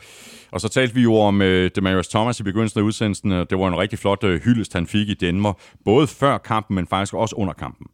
Ja, der var en hyldest til ham på storskærmene, både inden, inden og under kampen. Uh, kicker Brandon McManus kom ind til opvarmningen i en uh, nummer 88 trøje. Øh, som var øh, Demarius Thomas' trøjenummer. Øh, Broncos angreb åbnede kampen med kun 10 mand på banen, og så en knælende Cortland Sutton på sidelinjen. Ja, ja. Øh, Broncos kørte ikke et spil, fik en 5 yard straf øh, for delay of game, som Lions så ikke accepterede. Ja, øh, og på den måde øh, fik man en, en, en hyldest, som, øh, som både de to mandskaber, mm. tilskuere, dommer og alle bakkede op omkring. Øh, og så i kampen, der var det næsten symbolsk, at safety Justin Simmons laver en fremragende interception lige ud for det store 88-tal, som var malet på banen, øh, eller på, på sidelinjen uden for banen, og så løber han ud og lægger bolden på øh, tallet der, og kunne fejre sin interception i fællesskab med, med resten af forsvaret, og så kunne de mindes en, en holdkammerat, som mange af dem jo har, har spillet sammen med. Øh, og så nærmest sådan øh, overjordisk, symbolsk, så var Broncos sidste touchdown drive på 88 yards. Ja, sådan der. Nu vandt, øh, for at tale om noget andet, øh, Elming, øh, nu vandt øh, Lions så deres øh, første kamp i år i forrige uge over Vikings, øh, og den øh, sejr kan man jo ikke tage fra dem. Omvendt så kom de så for alvor ned på jorden igen i den her kamp spillet på banen var decideret forfærdeligt, og det var måske den dårligste kamp, Lions har spillet hele året. Øh, der var i hvert fald ikke rigtig nogen, der blev knæskaller, og øh, især i anden halvleg var de en katastrofe, øh, synes jeg. Øh, de var trods alt kun bagud med 17-10 ved pausen, men... Øh, det hjalp jo selvfølgelig ikke på deres chancer, at de var hårdt ramt af corona og skader. 14 spillere sad ud med corona, og både DeAndre Swift og øh, altså running backen DeAndre Swift og tight end TJ Hawkinson øh, var skadet. Øh, så det gør det selvfølgelig ikke nemt, men øh, der var heller ikke meget next man up over Lions. Nej, det var det øh, om jeg ved ikke, om det var befrielsen over sidste uges sejr, som blev sådan mere en sovepude end en inspiration til flere sejre, men øh, i hvert fald så, øh, så var det en, en, en walk in the park for, for Broncos i anden halvleg det her. Nu har de så til gengæld en meget flot record, vil jeg sige. Altså, ja, det er jo, meget, det er lutter et taler ja, det er det, og det er jo netop, det er netop alt det, de ikke er, nemlig nummer et. Altså, det er 1, 11, 1, og så ligger de faktisk til nummer 1 i næste års draft. Ja, også, ikke? præcis. De er altså 1, 11 og 1, og de får besøg af Cardinals, de gode Lions. Øh, Broncos, de er 7 og 6, og de spiller hjemme mod Bengals. Og så mangler vi bare øh, Chargers uh, Giants, inden vi skal have trukket lod om en uh, kæmpe kasse med taffelchips, og overraskelsen udeblev i Los Angeles. Chargers de vandt med 37-21, og det gjorde de blandt andet på grund af Justin Herbert, som fik perfekt beskyttelse nærmest fra start til slut. Og så var resultatet mere eller mindre givet på forhånd, og det var så også derfor, at vi nominerede Herbert til ugens spiller. Fantastisk kamp mm. af ham. Det var en fantastisk kamp, og han spillede så godt, så Giants quarterback Mike Glennon var ude og rose ham efter kampen og sagde, at han bliver en af de bedste i NFL i meget lang tid. Øh, jeg sad og fulgte med i kampen sådan løbende, og øh, jeg sad faktisk og tænkte undervejs, at den måde Herbert spillede på, det er jo sådan Patrick Mahomes burde spille. Sikkert, konsekvent og effektivt på alt det almindelige, og så lige en gang imellem sådan et eller andet vanvidsplay øh, hævet op af posen, øh, som for eksempel da Giants jo kigger sig et punt der kort før pausen, og Herbert han så et par plays senere hugger den der 59, det der 59 yard touchdown afsted til, til Jalen Guyton. Det, det er 59 yards officielt, og det er jo fra line of scrimmage til mållinjen. Men efterfølgende er der så nogen, der har siddet og regnet på Tagros ud og så videre. Og selve kastet, fra det øjeblik, det slipper hans hånd til Griffin, griber den, eller til, hvad hedder det, Griffin, hvad hedder han, Guyton griber den, øh, det er 68 yards ja. i luften. Det er 68 yards i luften. Det er crazy. Altså helt ærligt, der er kun Justin Herbert og Patrick Mahomes, der har den, ja måske Josh Allen, der har den arm mm. i NFL. Og det var on the money. Det var et sindssygt kast, det der. Ja. Øh, jeg er meget imponeret over Justin Herberts evne til at kaste alle mulige typer kast. Altså øh, med finesse, hårdt, højt. Øh, kort, dybt, øh, sågar sådan lidt sidearm eller underhånd, hvis han har behov for det. Øh, han nærmer sig et par af Dan Marinos vilde rekorder for quarterbacks efter de første to år i ligaen. Og øh, jeg synes ikke, vi skal komme ind på dem nu, men vi kan tage dem, hvis eller når han rammer dem, mm. fordi det er altså nogle øh, lidt sindssyge rekorder, han er i gang med at slå Justin Herbert. Ja. Men øh, det kommer jo ikke bag på dig, Elming. Det havde du set øh, længe før, at øh, Justin Herbert okay. han blev draftet. Der, okay. der havde du set holdt op. Ham, ham der, han bliver super. Han, ja. bliver, han bliver super. Godt, øh, og så kan det godt være, øh, at, øh, at Justin Herbert er den helt store stjerne på det her Chargers øh, angreb, men ham der, øh, Austin Eckler, han har nu også øh, gang i en, i en meget god sæson, ikke? Jo, og jeg havde da min forbehold omkring Ekler inden sæsonen, om han kunne fungere som en fuldtids running back, men øh, holdt det op en, øh, en sæson, han har gang i. Altså fra 2017 til 2020, der løb han ni touchdowns ind alt i alt.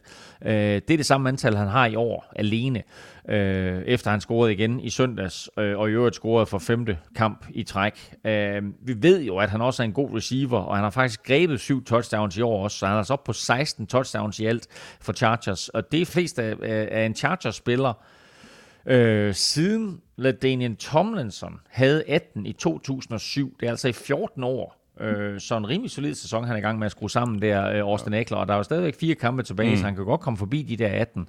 Øh, nu er det Daniel Tomlinsons rekord 31, så, så dem når han nok næppe, men altså øh, øh, god sæson. Han udgår i fjerde kvartal øh, med en ankelskade, men der var kampen overstået, så jeg forestiller mig lidt, at det var øh, sådan for at spare ham og, og øh, Chargers har også været ude og melde ud, øh, meld, har været ude og melde ud øh, mange ud lige der i en sætning, men de har været ude og melde ud, at han bliver klar til Chiefs kamp mm. på torsdag. Nu er det jo sådan, Elming, at, øh, at de gode hold, øh, de ofte er skarpe i de sidste, for eksempel to minutter af, af første halvleg. Det kan man så ikke lige sige mig om, om Giants, i hvert fald ikke i den her kamp. Nej, de er mildest talt elendige, øh, og øh, det er typisk et udtryk for, at man ikke har en, en, en særlig god quarterback, øh, eller det hele taget ikke er særlig godt besat på quarterback-positionen. Og det er jo så uanset om den quarterback, der spiller, hedder Daniel Jones eller Mike Glennon. Øh, de har faktisk ikke formået at score endnu i år overhovedet i de sidste to minutter. Og når et ellers ganske udmærket forsvar så samtidig opgiver for mange yards og for mange point til sidst i, i halvlejen, så har du opskriften på en statistik, som jeg synes er helt vild, og som jeg lige spadede øjnene op over, da jeg så. Giants har tabt de sidste to minutter i årets 13 kampe med 59-0. Wow. Altså, det gør det bare lige en tak sværere ved en kamp. Ikke? Ja, det må man sige. Altså. Øh, og, det er jo, og, det, og det er jo helt sikkert en af forklaringerne på, at ja. de er 4-9 nu. Ja. Giants er som sagt 4-9, øh, og de får besøg af Cowboys. Chargers de er 8 øh, og 5, og de åbner runden hjemme Thursday night mod Chiefs. Wow! Ugen spiller præsenteres af Tafel. Ja, så er vi lige præcis øh, fremme ved ugens spiller, og det betyder, at det er nu, at vi skal have trukket lod om en kæmpe kasse med masser af tafelchips. Og i går, der nominerede vi fire spillere på Twitter, Facebook og Instagram. Og hvis du har sendt dit øh, bud ind på mailsnabla.nflshow.dk, jamen øh, så har du altså chancen for at vinde. Mere kræver det ikke. De nominerede var Dalvin Cook, Micah Parsons, George Kittle og Justin Herbert. Og det blev faktisk en øh, forholdsvis tæt afstemning nedefra. Der fik Justin Herbert 18% af stemmerne. Dalvin Cook fik 23% George Kittle fik 27 og Micah Parsons uh, fik altså flest stemmer med 32 procent. Og så var der faktisk, som jeg også sagde i begyndelsen af udsendelsen, rigtig mange, der stemte på Demarius Thomas. Elming, i, i næste uge, der er du igen øh, lykkens gudinde. Jeg må lige tage den på mig en uge mere, og... Øh, Nej, men jeg, ved ikke, jeg, jeg, hygger, jeg hygger mig herover. Jeg ved sgu ikke, om jeg kommer hjem. du har bare at komme hjem i studie 1, du. Uh, ved du hvad, jeg finder lige en uh, seddel her i uh, tafelsækken, og der er blevet stemt på Micah Parsons. Og vi skal et uh, smut lige omkring uh, hjørnet her for Rødovre til Herlev, hvor det er Erik Munksfeldt, der kan se frem til at modtage den her pakke med taffelchips. Stort tillykke med det. Erik, jeg sender dit navn og adresse videre til Tafel lidt senere i dag, og så sørger MVP Christina for at få sendt den her kasse afsted til dig inden længe. Vi gør det her igen i øh, næste uge. Elming og jeg nominerer tre eller måske fire spillere, og det gør vi på Facebook, Twitter og Instagram mandag formiddag. Og så er det altså bare at sende dit øh, bud ind på mailsnablag.nfl.dk. Du skriver dit bud i emnelinjen, og i selve mailen skriver du dit navn og adresse. Så er vi tilbage i øh, kampene, og det er vi med Falcons sejr på øh, 29-21 ud over Panthers. Begge hold de var 5-7 inden kampen. Førstepladsen i divisionen er Buccaneers løbet af sted med, øh, men der er jo stadigvæk øh, de her wildcard-pladser at kæmpe om, og Falcons fik altså hermed en rigtig vigtig sejr, hvis de skal holde fast i håbet om at nappe syvende seedet i, øh, i NFC. Og helt overordnet, Elming, så var det vel det bedste hold, øh, der vandt. Øh, Falcons de undgik at lave de helt store fejl og udnyttede samtidig Panthers fejl, blandt andet med en øh, pick 6 i øvrigt for anden udtræk. Ja, men altså Panthers, de øh, havde jo øh, behov for åbenbart bare at give bolden væk, og så var det uanset hvem der var quarterback, der var derinde. Uh, så det var, uh, det var en forholdsvis nem sejr for, for Falcons, men det var en vigtig sejr, som du siger, uh, fordi de stadigvæk er med i kampen om slutspillet nu, mens uh, Panthers, de jo efter en rigtig god øh, sæsonstart jo er gået fuldstændig mm. i stå, og skuffende jo må erkende, at 2021 ikke øh, blev det store gennembrud for den her trup, øh, den her unge trup, og, og head coach Matt Rule, som det jo længe lignede. Ja. Jeg vil lige øh, vende tilbage til, øh, jeg vil godt lige holde fast i, øh, i Falcons og Matt Ryan, der jo har været øh, noget op og ned i den her sæson. Jeg synes faktisk, han spillede en effektiv kamp, altså uden at det sådan på nogen måde var, var spektakulært, men 19 af 28 for, for 190 yards og, og et touchdown. I hvert fald noget bedre, end, end det vi har set fra, fra Ryan tidligere på sæsonen. Ja, han var god, og det er selvfølgelig en udfordring, at, at de ikke er særlig godt besat på receiver, og derfor så er det jo nok den type af stats, som vi skal vende os til at se fra Matt Ryan. Men det er selvfølgelig rart for mig, Cordell Patterson tilbage. Uh, han scorede uh, sit femte løbetouchdown i år, og så var forsvaret jo overraskende godt, uh, og holdt Panthers til bare 96 yards løb i hele kampen. Ja. Falcons, de er øh, som sagt med i slutspilsræset. Øh, altså, de, de har stadigvæk en chance. Spørgsmålet er bare, Elming, om Arthur Smith har holdet, der sådan for alvor kan gøre sig gældende her i hans første sæson som head coach. Tja, altså, vi, vi plejer at sige, at det drejer sig om at komme i slutspillet, og derfra der kan alt ske. Mm. Uh, Falcons fremtvinger tre turnovers, forsvaret scorer, angrebet er tilpas effektivt, uh, og samtidig så er det jo Falcons femte sejr på udebane i år, så de har bevist, at selvom de måske får en udekamp i, i playoff, så kan de altså vinde på mm. udebane. Uh, Falcons har faktisk, er vildt, Falcons, Falcons har faktisk ikke vundet i Atlanta i år. Deres ene hjemmesejr, den kom i London over Jets. Uh, crazy. Og så i forhold til øh, Panthers, der er fyret Matt Rule jo øh, Joe Brady som offensiv koordinator i sidste uge. Øh, det virker sådan lidt som sådan et move, man laver, når man er frustreret og ikke rigtig ved, hvad man skal gøre for at få tingene til at køre igen. Og nu veksler han så mellem PJ Walker og Cam Newton på quarterback. Øh, meningen er nok, at, at det så skal tvinge modstanderen til at forberede sig på to quarterbacks i stedet for bare en. Men umiddelbart, så er det bare lidt som om, at rytmen bliver slået i stykker på angrebet, der jo forvejen mangler Christian McCaffrey. Og både Walker og Cam kastede interceptions, og Cam fumblede ovenikøbet også. Ja, og jeg synes, det er længe siden, at man har set quarterbacks blive skiftet ind og ud, som Panthers, øh, som Panthers gjorde der i søndags. Altså, Cam startede, øh, så ind med PJ Walker, og så ind med Cam igen. Øh, det er altså meget sjældent, at man gør det. Jeg kan ikke huske at have set det måske Jamen altså, hvad ved jeg, 25, 30, 35 år. Øh, Raiders havde en quarterback på et tidspunkt, der hed Jay Schrader, s- øh, som var sådan lidt af en, en, en super sub, altså sådan en super indskifter, som, som de satte ind en gang imellem, og så kom han ind og lavede magi og vandt nogle kampe for dem. Øh, men det der med frem og tilbage mellem quarterbacks, det ja. synes jeg, det er meget længe siden, man har set det. Ja, og jeg synes heller ikke, øh, det fungerer. Jeg synes simpelthen bare overhovedet ikke, der er nogen øh, rytme. Øhm, tror du ikke, øh, at der kommer til at ske både det ene og det andet i Carolina her i offseason? Altså, jeg tror ikke, at Panthers ejer øh, David Tepper er specielt tilfreds med den her 2021 udgave af sit hold. Nej, han er en meget utålmodig mand, og samtidig meget rig. Ja, præcis. Og det er jo ikke altid den bedste kombination. Der kan du for eksempel slå op i ordbogen øh, under Washington og Daniel Snyder, ja. og så se, hvordan det er gået. Ja. Men øh, det er jo helt klart quarterback-positionen, som virkelig halter. Og så er det selvfølgelig ærgerligt med, med Christian McCaffrey, der er skadet og så videre. Øhm, du kan rette det der med quarterbacken. Det kan du rette i draften. Men så skal du for det første ramme plet, og så skal du for det andet være tålmodig og have god tid. Øhm, eller også kan du hente en i free agency, men det har de jo prøvet to år i træk nu, mm. øh, uden held. Så øh, der skal ske et eller andet på den der øh, jo altafgørende position. Ja. Panthers, de er 5 og 8. De spiller ud mod Bills. Falcons, de er 6 og 7, og de spiller ude mod 49ers. Videre til det rene NFC North-opgør mellem Packers og Bears. En kamp, som øh, Packers trak sig sejrsrigt ud af med 45-30. Bears, de bragte sig ellers foran med 10-0. Øh, første halvleg var jævnbyrdig, så trak øh, Packers og ikke mindst Aaron Rodgers fra i anden halvleg, hvor jeg synes, at der var klasseforskel. Også selvom øh, Bears pass rush egentlig gav Rodgers problemer indimellem. Men han spillede bare endnu en fremragende kamp, må man sige. 29 af 37 for 341 yards og fire touchdowns. Ja, og øh, Packers offensiv linje fik endnu en skade. Billy Turner blev skadet. David Bakhtiari var ikke med, selvom vi egentlig havde forventet det.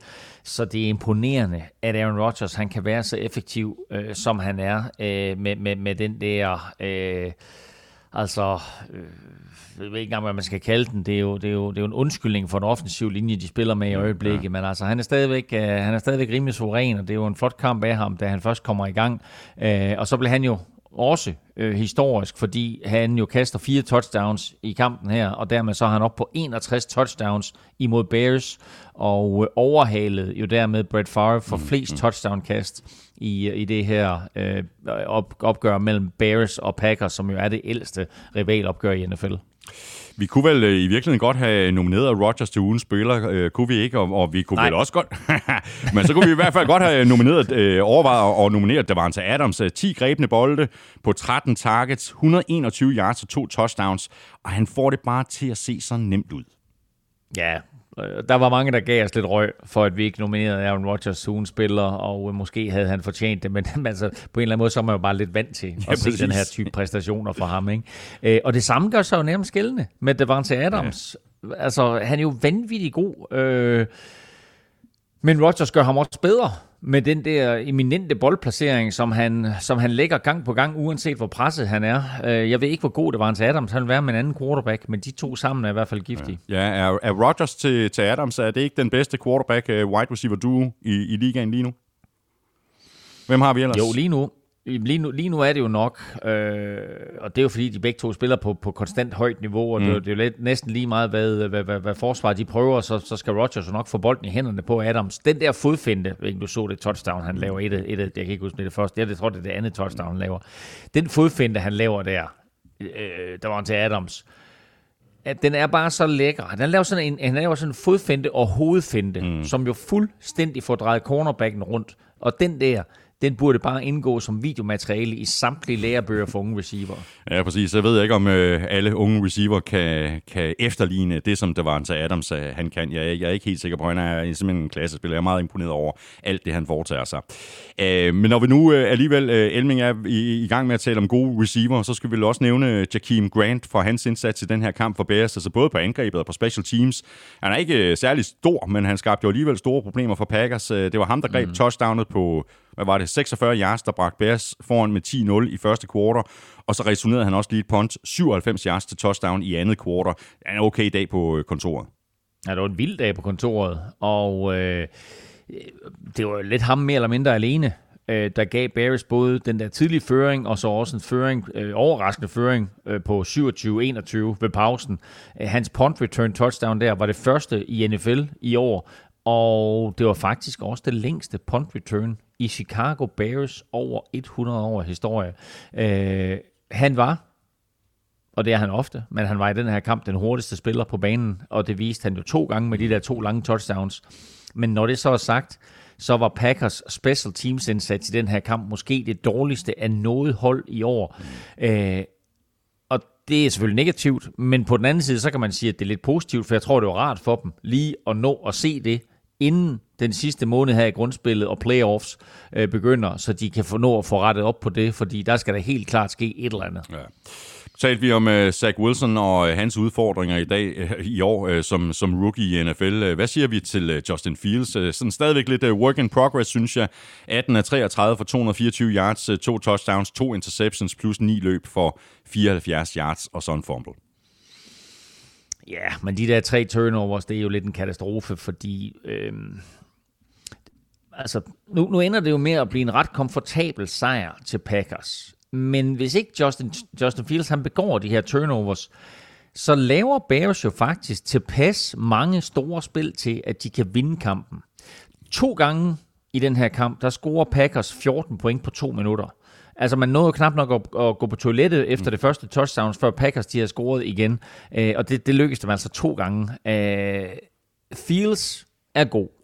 Ingen tvivl om det. Han har talent. Uh, men altså, turnovers will kill you. Vi har sagt det så mange gange. Uh, og også uh, sågar tidligere i den her udsendelse. Og, og det var jo... Det var historien i den kamp. Det var de tre turnovers, som ja, han begik. Ja. Packers, de er 10 og 3. De spiller ude mod Ravens. Bears, de er 4 og 9, og de får besøg af Vikings Monday Night. Videre til det rene AFC Vest-opgør mellem Chiefs og Raiders, og hvis uh, Raiders sådan for alvor ville have givet sig selv en uh, chance i divisionen, så var det her en uh, kamp, som de skulle vinde. Det var de så ikke i, i nærheden af, og det hjalp måske heller ikke øh, på humøret hos øh, Chiefs-spillerne, at Raiders de samlede sig på Chiefs logo på midten af banen før kampstart, øh, for lige at give hinanden en, en pep-talk. Det blev ikke taget vel imod, og Chiefs lavede hele fem turnovers i den her kamp. Den første på det allerførste spil, og Chiefs de vandt en overline sejr på hjemmebane med 48-9. Ja, og, og det, var, det var jo så vildt det der, ikke? At øh, Raiders anførte Yannick Ngakwe beslutter sig for at lave en eller anden form for, for stammedans, eller hvad pokker det var, midt på banen på Chiefs logo inden kampen. Altså, det var ikke særlig klogt. Uh, I hvert fald så virkede det jo næsten som at vinke en rød klud foran ja, exactly. Andy Reid og company, og uh, også for forsvaret, fordi de jo, som du siger, går ud og fremtvinger en fumble på aller, aller første spil, som de så returnerer ja.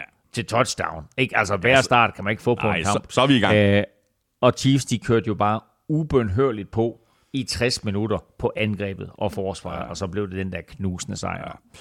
Og det her, det var en, en kæmpe kamp af Chiefs forsvar. Hatten af for øh, Steve Spagnuolo, der virkelig har fået øh, sat skik på det her forsvar lynhurtigt. Og hvis vi sådan skal highlighte en enkelt spiller inden, så kunne det måske være Mike Hughes, der var her, der og alle vegne, ni taklinger, to forced fumbles, og det første touchdown i kampen, det der på, på fumblen fra Josh Jacobs. Jeg er ikke meget for at snakke om Mike Hughes. Altså, øh, tidligere første runde pick af Vikings, som var meget skadet, da han var i Minnesota, og aldrig sådan rigtig blev det store hit. Øh, så blev han sendt på porten. Øh, nu spiller han så i Chiefs. Har en kæmpe kamp her, hvor han øh, jo sammen med resten af Chiefs forsvar bare spiller forrygende 60 minutter. 4-6 har de. En interception og fire, jeg gentager, fire fumble recoveries. Altså, jeg synes næsten, det var hver gang, jeg kiggede over øh, på, på Chiefs Raiders-kampen der i, i søndags, så fumblede Raiders, og det, det, det, det vinder man ingen kampe. Nej, det gør man ikke. Patrick Mahomes, han uh, completed 20 af 24 for 258 yards og to touchdowns. Uh, han kastede bolden til otte forskellige spillere, og Josh Gordon, han fik også en bid af kagen uh, med sit oh, første Gordon. touchdown. Ja, siden uh, week 1 i 2019. Og nu har Chiefs vundet deres seneste seks kampe. Det ser ud som om, det her tog hmm. bare kører nu, efter at det hele det var sådan lidt uh, shaky i begyndelsen af sæsonen i virkeligheden, både på angrebet og på forsvaret. Ja, yeah. og uh, Chiefs virker jo skræmmende på nuværende tidspunkt. Altså forsvaret har lidt holdt liv i Chiefs den sidste måned til halvanden. Uh, og det synes jeg jo egentlig, at, at, at vi har været opmærksom på i NFL-showet, har holdt det der godt i hånden, altså sådan, at vi ligesom så, at der, der var altså nogle tendenser på det her Chiefs-mandskab, men vi ventede ligesom på, at angrebet også skulle finde ind i sin rytme. Mm. Uh, og nu kommer det. Altså 48 point på tavlen, selvfølgelig godt hjulpet af defensivt touchdown og, og alle de her mange turnovers, men, uh, men, men Mahomes var skarpere end længe. Løbeangrebet fungerede også. Øh, vi gennemgik det, øh, da, da vi snakkede om, om stillinger og sådan noget. Chiefs har tabt fire kampe i AFC øh, i den her lidt øh, kaotiske start på sæsonen, og det kan måske blive afgørende i kampen om første seed. Men nu siger jeg det, og du kan skrive ned, at jeg sagde det den øh, 14. december 2021. Jeg, jeg, jeg, jeg, taber. Hvad, hvad gør de? Hvad, så? Hvad, hvad siger du? Jeg siger, Chiefs taber ikke flere kampe i år. Sådan der. Jeg behøver ikke skrive det ned, fordi jeg optager det faktisk. Nå, skide godt. Elming, øh, er vi ved at være et sted nu, hvor Raiders mere eller mindre skal begynde at se frem mod offseason og næste sæson? Ikke fordi de ikke har en chance, men, men, men stadigvæk. Altså, der skal findes en ny head coach, og så virker det også til, at der skal lidt øh, nye vitaminer øh, til på angrebet. Der var godt nok langt mellem snapsen, ikke mindst i første halvleg, hvor Derek Carr og company genererede fem første downs på seks angrebsserier. Ja, det er ikke det, man forventer af Derek Carr og company, men chancen for at komme i playoffs er der stadig. Øhm, så den skal de selvfølgelig spille på. Og som så mange andre hold, så vil det jo hjælpe dem at blive raske og få nogle af de her skadede spillere tilbage. Men øh, det her var en gigantisk skuffelse. Og jo, det største nederlag, øh, Raiders nogensinde har lidt til Chiefs, og de har trods alt spillet mod hinanden i 61 år som rivaler siden øh, AFC, eller AFL hed det jo dengang, mm. øh, så dagens lys. Så øh, det er da klart, at der skal kigges ind af og rettes på nogle ting, hvis, øh, hvis sæsonen den ikke skal slutte øh, efter 18. spillerunde. Hmm. Chiefs, de er 9 og 4, de spiller ude mod Chargers. Raiders, de er 6 og 7, og de spiller ude mod Browns. Og så har vi øh, endnu et øh, divisionsopgør her, nemlig kampen mellem Washington og Cowboys, og der var ikke så meget at rafle om for Washington. Det var en øh, kamp, der skulle vindes, hvis ikke Cowboys mere eller mindre skulle sætte sig på NFC East divisionstitlen. Men øh, Washingtons win streak på øh, 4 stoppede på hjemmebane. Cowboys, de vandt med 27-20 jeg synes faktisk ikke, at kampen var helt så tæt. Øh, Cowboys var det bedste hold, men en sen øh, pick 6 gjorde da lige kampen spændende til sidst. Mm, ja, jo, altså, jeg er faktisk lidt uenig, fordi, øh, nej, du kan da godt have ret i, at kampen ikke var tæt, men det blev den. Øh, og det var Cowboys forsvar, der afgjorde den her kamp tidligt. Øh, Cowboys angreb er ikke godt i øjeblikket. De havde meget svært ved at flytte bolden, så den, og den der pick 6, altså det var jo næsten et accident waiting to happen. Mm. Øh, og da den så kom, så var Washington jo pludselig helt tilbage i den her kamp, og havde jo chancen for at udligne. Men øh, igen, så var det jo Cowboys forsvar, der mm. holdt stand, og så endte med at vinde kampen for ja. dem. Og når vi nu har fat i Cowboys øh, forsvar, så kan vi lige så godt få det overstået med det samme. Michael Parsons dam, hvor han er øh, vanvittig god. Altså stop the count. Han bliver selvfølgelig Defensive Rookie of the Year, men han kan, som jeg også tror, vi taler om for et par ugers tid siden, Elming, ja, så kan han jo også blive øh, Defensive Player of the Year. Ja, det kan han, fordi øh, et er han jo vanvittig god selv, øhm, men der er heller ikke ret mange spillere, altså defensiv spiller i NFL, tilbage til at give ham konkurrence. TJ Watt blev lysensskadet, som sagt, der i kampen mod Vikings, og altså med alle de kampe, han bliver ved med at sidde udenfor, der kan han bare ikke være en kandidat til at blive Defensive Player of the Year. Miles Garrett er måske det bedste bud øh, på en spiller, der kan slå ham. Han er på 15-6 nu, øh, og har også mulighed for at, at slå rekorden der på 22,5 sack, og er, er sådan en enmands her øh, på, på, på Browns forsvar. Øh, øh, og i det hele taget måske den bedste spiller i, i AFC North. Øh, men øh, Nick Bosa øh, kunne være en mulighed. Han mm. spiller for vildt i øjeblikket. Han er på 14-6, ja. øh, men han er måske et bedre bud på comeback player of, of the mm. year. Mm. Så jeg vil våge påstå, at lige nu, der er rookie Micah Parsons og Miles Garrett de to eneste spillere, der er i spil til den der Defensive Player of the Year. Så har vi altså Cowboys øh, forsvar, der i det hele taget øh, virker til at øh, ramme formen på det helt rigtige tidspunkt. Der er mere eller mindre playmakers over det hele. Altså det er jo ikke kun Michael Parsons, der gør det godt. Randy Gregory, DeMarcus Lawrence er tilbage fra deres skader og gør det også godt. Og i secondaryen har vi Trevor Dix, der i den her kamp havde rigtig godt styr på Terry McLaurin. Ja, og det var kæmpestort for, øh, for Cowboys og for Randy Gregory tilbage, og også uh, Nevin, uh, Neville Gilmore. Begge to kom tilbage fra skader, mm. og de spiller begge to en stor kamp. Gregory havde både en interception og en sack, som resulterer i en fumble. Uh, og med ham tilbage, uh, og det Marcus Lawrence tilbage også selvfølgelig, der kan Cowboys jo faktisk være sådan endnu mere varieret i deres brug af Michael Parsons. Uh, og altså nu sagde jeg det tidligt, øh, angrebet her er ikke godt for, for Cowboys i øjeblikket, så forsvaret er nøglen til succes, øh, både her den sidste måned af, af grundspillet, og også når vi går ind i slutspillet. Mm.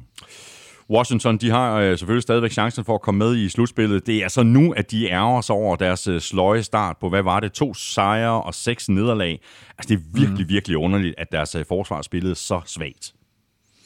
Ja, jeg har heller ikke noget, øh, noget, noget svar på det, men nogle gange der skal man lige finde sig selv, og så skal man justere, og, og, og, og det vilde med det her forsvar, det var jo, at de skulle, de skulle faktisk have et par profiler skadet, før de sådan virkelig fandt mm. sig selv. Øhm, men øh, forsvaret er jo lige ved at kunne vinde den her kamp for Washington, hvis altså ikke lige, at det var, at Cowboys forsvar var så vildt og reelt jo afgjorde kampen øh, tidligt med, med et par store turnovers, øh, hvor den ene jo blev returneret til touchdown, og den anden førte til touchdown få plays senere. Så det her, det var en forsvarspræget kamp, hvor øh, Cowboys forsvar jo også skadet Taylor Heineke, øh, og så kom, øh, hvad hedder han, Kyle Allen ind, og han gjorde det jo ikke meget bedre. Nej. Washington, de er 6 og 7. De skal til øh, Philadelphia møde Eagles. Cowboys, de er 9 og 4, og de spiller ude mod Giants. Og så har jeg faktisk lige en, en, en hurtig lille tilføjelse her, inden du går videre. Ja. Og det er jo, at øh, det her, det er jo, øh, det er jo en af de helt store rivaliseringer, det her Washington øh, football team hedder de jo nu, og så Dallas Cowboys. Øh, og derfor så øh, stoler de heller ikke ret meget på hinanden. Jerry Jones stoler i hvert fald ikke mm. på, på Washington og Daniel Snyder. Så Cowboys tog jo til det kolde Washington her, og tog deres egne bænke med. Jeg ved ikke, du så det? Jo, jo, med, med, med varme i, og de havde vist øh, talt med et andet hold, der havde været på besøg og, og spillet mod Washington. Og det hold havde så øh, sagt til Jerry Jones, I bare I tager jeres egen bænke med, fordi øh, de, øh, ja, de der bænke, ja, som Washington fungerer, giver, de, de fungerer ikke de fungerer øh, lidt tilfældigvis ikke, så fungerer de bænke, der står på modstanders side, så fungerer de ikke. Så Cowboys havde taget deres egen bænke med og sat deres egen strøm til sådan noget, så de er sikre på, at der var varme i bænken. Fantastisk. Godt, så videre til øh, endnu et øh, divisionsopgør den her gang i AFC North mellem Browns og Ravens, og den kamp vandt Browns på hjemmebane med 24-22. Browns de førte med 24-6 ved pausen. Øh, der var ikke øh, meget på Ravens angreb, der fungerede, og så gik øh, Lamar Jackson ud med en ankelskade, og ind i stedet kom Tyler Huntley, der i virkeligheden spillede en fin kamp og var med til at gøre kampen spændende i anden halvleg. Han begik så også et par fejl, der viste sig at koste dyrt. Dels fumblen, som Miles Garrett returnerede fra touchdown, og dels interception på two-point conversion. Ja, men prøv at høre, altså, det er jo så vildt, at Ravens er ved at komme tilbage i den her kamp. De er bagud med 24-6 ved pausen. De har lige mistet Lamar Jackson. Alligevel kan Browns ikke lukke kampen. Altså Tyler Huntley får ført Ravens tilbage og gør det til 24-22. Uh, øh, Ravens har jo for anden uge i træk brug for en two-point conversion. Uh, I sidste uge gik de efter sejren mod Steelers, og uh, i søndags der kunne de udligne uh, og få kampen i overtime. Uh, ingen af dem lykkedes, øh, og dermed så har de tabt begge, øh, og det vil jeg, jeg på ingen måde give, give, give Tyler Huntley skylden for. Jeg vil nærmest hellere rose ham for, mm. at, at han kom ind og spillede på den måde, han gjorde. Det er vel uh, Browns uh, forsvar, der skal have kreditten for den her sejr, er det ikke? Altså, de har holdt Ravens til at konvertere på sølle 1 af 12 på tredje down, holdt dem i øvrigt til et field goal i første halvleg. Uh, og det var også til sidste kamp, at de holdt fast uh, blandt andet med et sack af Jadavian Clowney og, og taklingen af Denzel Ward, der uh, resulterede i uh, turnover on downs. Ja, det er Browns, der skal have æren for sejren, fordi efter at de brænder den der two-point conversion Ravens, og det så står 24-22, så tænker man om, så vandt Browns den kamp, men så sparker de onside kick, og så får de jo kunne hjælpe med fat i det onside kick, mm. og de har Justin Tucker. Og så tænker man, hold da kæft, øh, de kan vinde den her kamp. Ja. Øh, men øh, Browns forsvar lukkede ned, og øh, de, altså Browns forsvar er jo lidt i, i, i, i lighed med, med Cowboys, så er de nøglen til succes, og nøglen til at komme i, i playoffs for, øh, for, for det her mandskab. Øh, Miles Garrett er vild, nu nævnte du det touchdown, han scorede i kampen det er jo ham selv, der fremtvinger. Han, han sækker quarterbacken, mm. fremtvinger fumblen, recover sin egen fumble og returnerer den til, til touchdown. Det er altså sådan en 4 i 1, som er mm. meget, meget sjældent. Ja. Men, øh, men, men det lykkedes ham. Øh, Jeremiah Wusa Koromora der, JOK, har vi jo talt øh, om flere gange. Han er den bedste rookie linebacker i NFL, der ikke hedder Parsons. Mm. Og øh, Denzel Ward er endelig etableret, synes jeg, som en af NFL's bedste cornerbacks. Og så får vi lige alle kampe der får vi lige et eller to store spil øh, af Jadavion Clowney. Mm. Der er så til gengæld ikke øh, super meget knald på øh, Browns angreb. Øh, de har stadigvæk udfordringer med at løbe bolden, og hvis ikke Ravens havde hjulpet til med alle deres penalties, så var der flere af de her angrebsserier i, i første halvleg, der ville øh, være, være stoppet. Og så har vi Baker Mayfields stats se egentlig okay ud. 22 af 32 for 190 yards og to touchdowns. Og så kastede han så også en forholdsvis grim interception i, hvad var det, tredje kvartal. Ja, jeg synes, jeg synes ikke, de ser okay ud. 190 yards er ikke i nærheden af det, vi forventer øh, af, af Baker Mayfield. Han skal, han, skal, han skal kaste for mere. Jeg ved godt, at det her det er et løbeangreb, men øh, Browns kunne ikke køre det angreb, øh, som de egentlig gerne vil. Altså Nick Chubb blev neutraliseret, Kareem Hunt han blev skadet, øh, og det betød, at, at øh, Baker Mayfield han ikke kunne lave sine play, øh, playfakes, og det ødelagde jo fuldstændig rytmen på angrebet. Øh, de scorer jo ikke i anden halvleg overhovedet, og så fik vi faktisk, øh, hvilket var, var, var, var, var lidt vildt, ikke? men øh, vi fik Jarvis Landrys første touchdown overhovedet i år. Jeg var slet ikke klar over, at han ikke havde scoret i år, men det var hans første touchdown i år. Øh, så øh, han, øh, han, han scorer, men altså, de laver ingen point i anden halvleg, øh, Browns, og det er jo også en af grundene til, at, at Ravens de kommer tilbage. Mm. Jeg tror ikke, jeg kan øh, mindes en kamp med øh, Ravens, hvor de har spillet så susket på forsvaret. 10 penalties for 125 yards. Det er i hvert fald ikke noget, der hjælper, når man sådan forsøger at grave sig ud af et hul og, og skal lave et comeback. Altså, jeg synes, det er meget lidt John Harbaugh-agtigt. Ja, og, og, og det er det selvfølgelig også, men de, de er jo simpelthen for skadede. Øh, altså, de spiller jo anden rangs og tredje rangs spillere på mange positioner, og når man kommer lidt på hælene, som mindre talentfulde spillere hurtigt gør i NFL, så kommer man også til at begå penalties, øh, bevidst eller ubevidst. Øh, Ravens fører stadig divisionen, men de er rigtig skidt kørende personalemæssigt, og det mm. kan altså betyde, at de kommer til at smide den føring, og måske en dansk slutspilsplads. Ja, øh, nu har Ravens altså tabt to kampe i træk, og som du siger, ja, de fører fortsat divisionen. De er altså kun én kamp foran både Browns og Bengals, og to kampe foran øh, Steelers. Alt kan ske i den her division, og jeg synes faktisk ikke, og jeg tror også, du var inde på det i begyndelsen af udsendelsen, nemlig, jeg synes faktisk ikke, at de spiller playoff football i øjeblikket.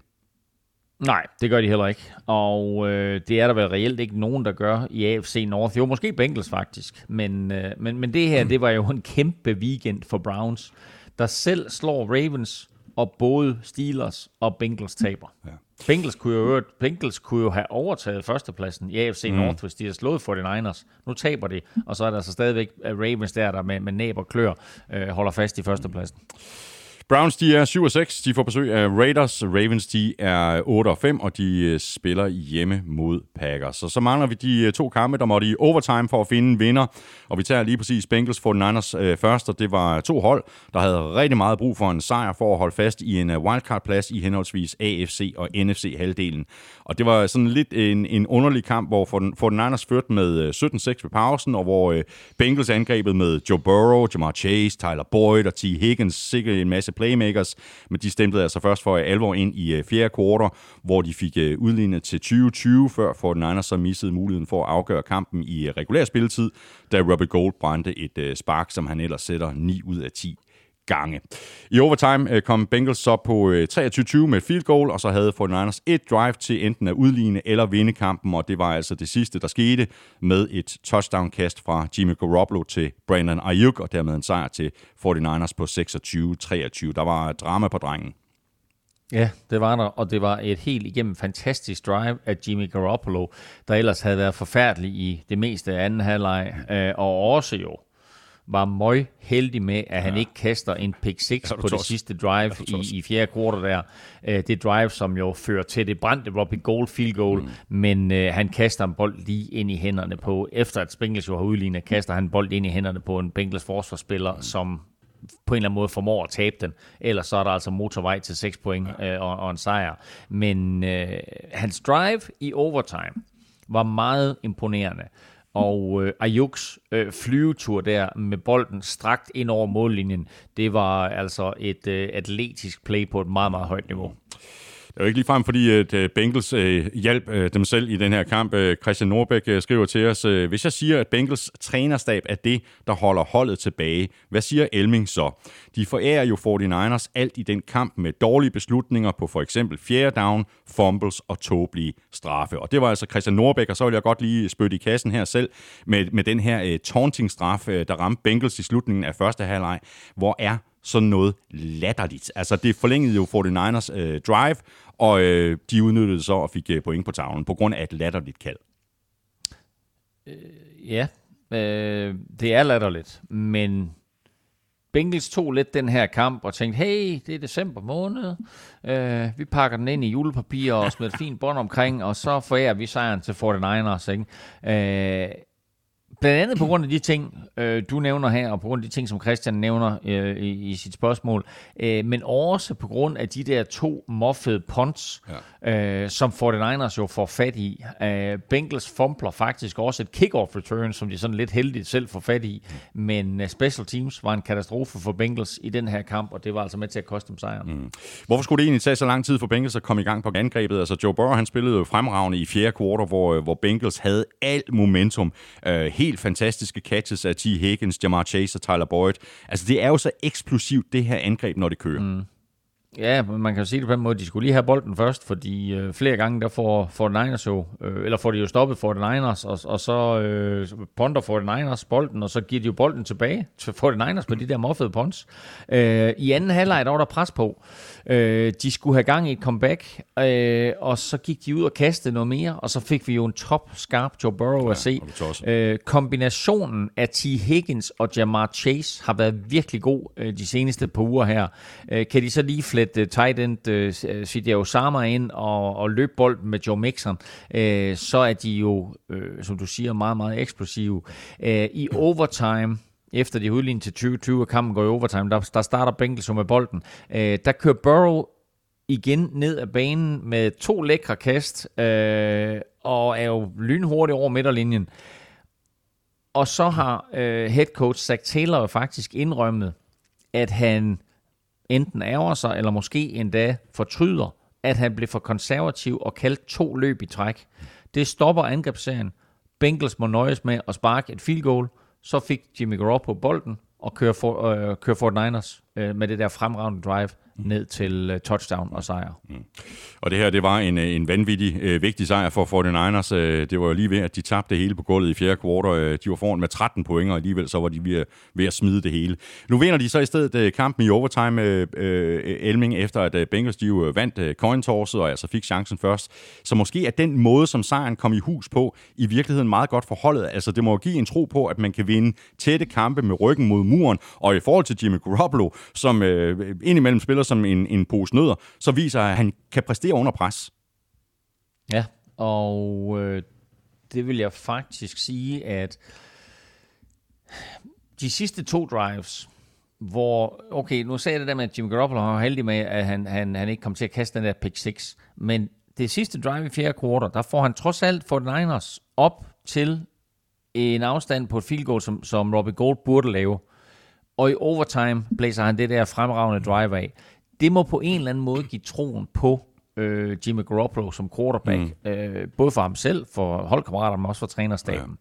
Ja. Øh, Debo Samuel var tilbage, det er positivt. Han havde ikke så stor en kamp som, som tidligere, men øh, han scorede et flot touchdown, øh, touchdown, og så synes jeg, at forsvaret bliver bedre og bedre. Nick Bosa er et monster, øh, og for Niners som helhed kan godt blive et ubehageligt kendskab, bekendtskab i slutspil for hvem der kommer til at møde dem, især når øh, Elijah Mitchell han jo kommer tilbage. Mm.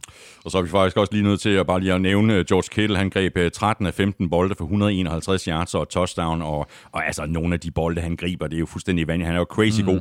Øh, to vilde kampe af Kittle øh, lige streg. Ja, og måske var Debos skade i forrige uge lige hvad Kittle og Garoppolo havde brug for, og måske endda også hvad Kyle Shanahan havde brug for. Ja, ja. Jeg ved godt, det lyder mærkeligt, men med Debo ude, der var 49ers jo nødt til at finde en ny playmaker, og så opdagede de at de egentlig havde ham der med nummer 85 på holdkortet. Øhm, jeg synes jo, at han på en eller anden måde har været alt for meget blokker alt i år. Øh, men nu er han tilbage som passcatcher, og det gør bare 49ers angreb meget mere eksplosivt og meget sværere at forsvare. Og øh, Bengals, de er 7 6. De spiller ude mod Broncos. For Niners, de er også 7 6, og de spiller hjemme mod Falcons. Og så mangler vi bare Buccaneers Bills, og sådan rent øh, scoringsmæssigt, øh, så mindede den kamp faktisk øh, en, en del om Bengals 49ers, fordi øh, Buccaneers, de sad på det meste i første halvleg, hvor de gik til pause med en føring på 24-3. Så kom øh, Bills flot tilbage i anden halvleg, som så endte med, at øh, de vandt den halvleg med nøjagtigt de samme cifre, altså 24-3, og dermed røg kampen også i overtime, efter at øh, det ikke lykkedes for Brady at vinde kampen i regulær spilletid. Det forhindrede et sack af Matt Milano, men i overtime der slog han til, da han fik muligheden på et drive, der startede helt nede ved øh, egen endzone, og som øh, blev forlænget i øvrigt med en øh, defensiv pass interference, og så fandt han Brishard Perryman på en 58 yarder, og så vandt de øh, forsvarende mestre med 33-27. Knaldhammerne spændende kamp vanvittig fed kamp, og det vilde var, at jeg sad på en sportsbar, og øh, inden for tre sekunder af hinanden, der kaster Joe Burrow det udlignende touchdown på den ene skærm, og Josh Allen kaster touchdown til 27-24 på den anden. Så sad vi altså helt ude på kanten af stolene. Uh, Bills fik jo bolden tilbage igen, uh, og Josh Allen har et skud i endzone til Stefan Diggs på tredje down. Var der pass interference? Dommerne mente det ikke. Uh, I stedet så måtte Bills jo nøjes med et field goal, og dermed øh, udligning øh, til 27-27 og, og kampen i overtime. Og som du siger, øh, det afgjorde øh, Brady hurtigt. Bills startede faktisk med bolden, går tre og ud, ponder ned på hvad, 5 linje eller noget i den mm, retning, mm. og så kørte Brady derfra ja. øh, og rammer jo øh, blandt øh, Brishop Breland på det her kast her, som jo er en kort krydsningsrute, som Breland så tager hele vejen til touchdown. Mm. Er det bare mig, Elming, eller, eller spørger Brady i virkeligheden ikke på et meget højere niveau, øh, end han gjorde øh, sidste år? Jeg ved godt, at anden halvleg i den her kamp var måske ikke hans bedste, men altså 31 af 46 for 363 yards og to touchdowns, og så har man hele tiden den her fornemmelse af, at Brady ved, hvornår han skal slå til. Altså det er lidt ligesom en, en tennisspiller, der ved, hvilke bolde, der er de vigtige. Har du spillet tennis? Jeg har spillet rigtig meget tennis. Nå, okay. det, da, det kan da være, at vi skal lave en podcast om tennis. Så. det kan være. Øh, jamen... Øh... Du forstår godt sammenligningen, ikke? Det er ikke alle bolde, jo, der er lige jo, vigtige, jo, jo. Nå, nej, nej, men altså, man kan jo ikke, altså, jeg, jeg, jeg synes jo, at han spillede et flot første sæt, øh, og også et flot andet sæt, men så tog han jo fri i tredje og fjerde sæt, mm. øh, og da de så kom til femte sæt, så afgjorde han det, øh, fordi jeg synes, han havde det mega svært i anden halvleg. Øh, de fleste af hans yards og touchdowns, de kommer i første halvleg, og så går han jo helt kold i anden. Altså, øh, altså prøv at Buccaneers, de scorer kun tre point i, i anden halvleg, de kommer der i fjerde kvartal. Øh, men da han jo så får chancen i overtime, Tom Brady, så kender vi ham jo også godt nok mm, mm. Øh, til at vide, at så gør han kort proces. Øh, på det drive i overtime, der går han 4 for 4, får den der pass interference til Mike Evans, som du talte om, og så det her lange touchdown på 58 yards til Brashard Perryman.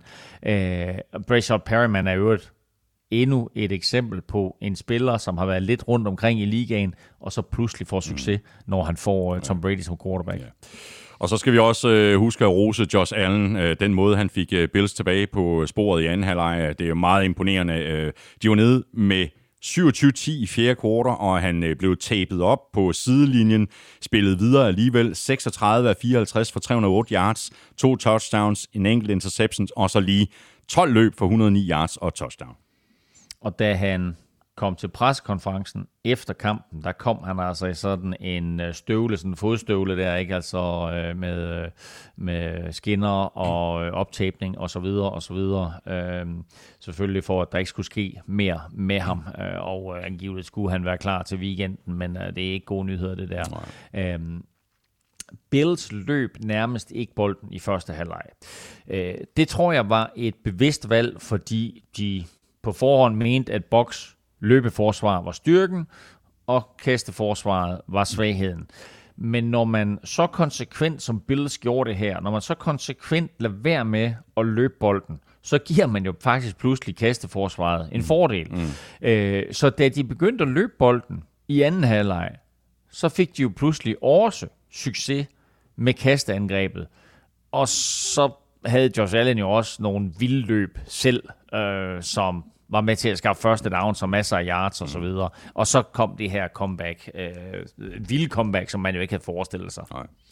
Det her, det var øh, Bills andet nederlag i træk. Øh, Patriots, de fører divisionen. Øh, de har vundet deres seneste syv kampe, og lige bag ved dem og har øh, Dolphins vundet fem kampe i træk, og er kun en enkelt kamp efter Bills. Og ikke lige sådan Sean McDermott, han havde forestillet sig, at det skulle se ud, hvis vi bare spoler tiden en måned tilbage og slet ikke, hvis vi spoler tilbage til inden sæsonstarten. Øh, men selvom det her det ikke har været den sæson, som hverken han eller de fleste eksperter, inklusive dig og mig, havde forventet, så vil jeg egentlig gerne rose ham for den her kamp, fordi Bills kommer tydeligvis ind til opgør med en forkert strategi, både på angrebet og forsvaret, øh, men han får justeret begge undervejs.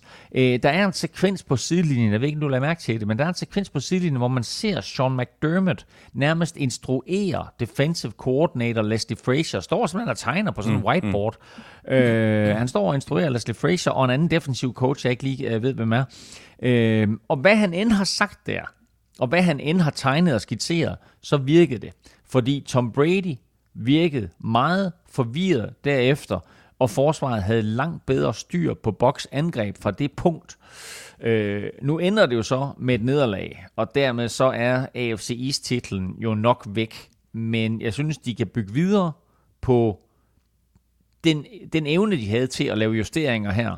Øh, tag noget positivt med til det, mm, mm. Øh, med fra det, og den afslutning, som de får på kampen, nu ender de selvfølgelig med at tabe, men, men, men hele det comeback, de laver i anden halvleg, det synes jeg faktisk var mm. rigtig, rigtig positivt imod et af NFL's bedste mandskaber. Mm.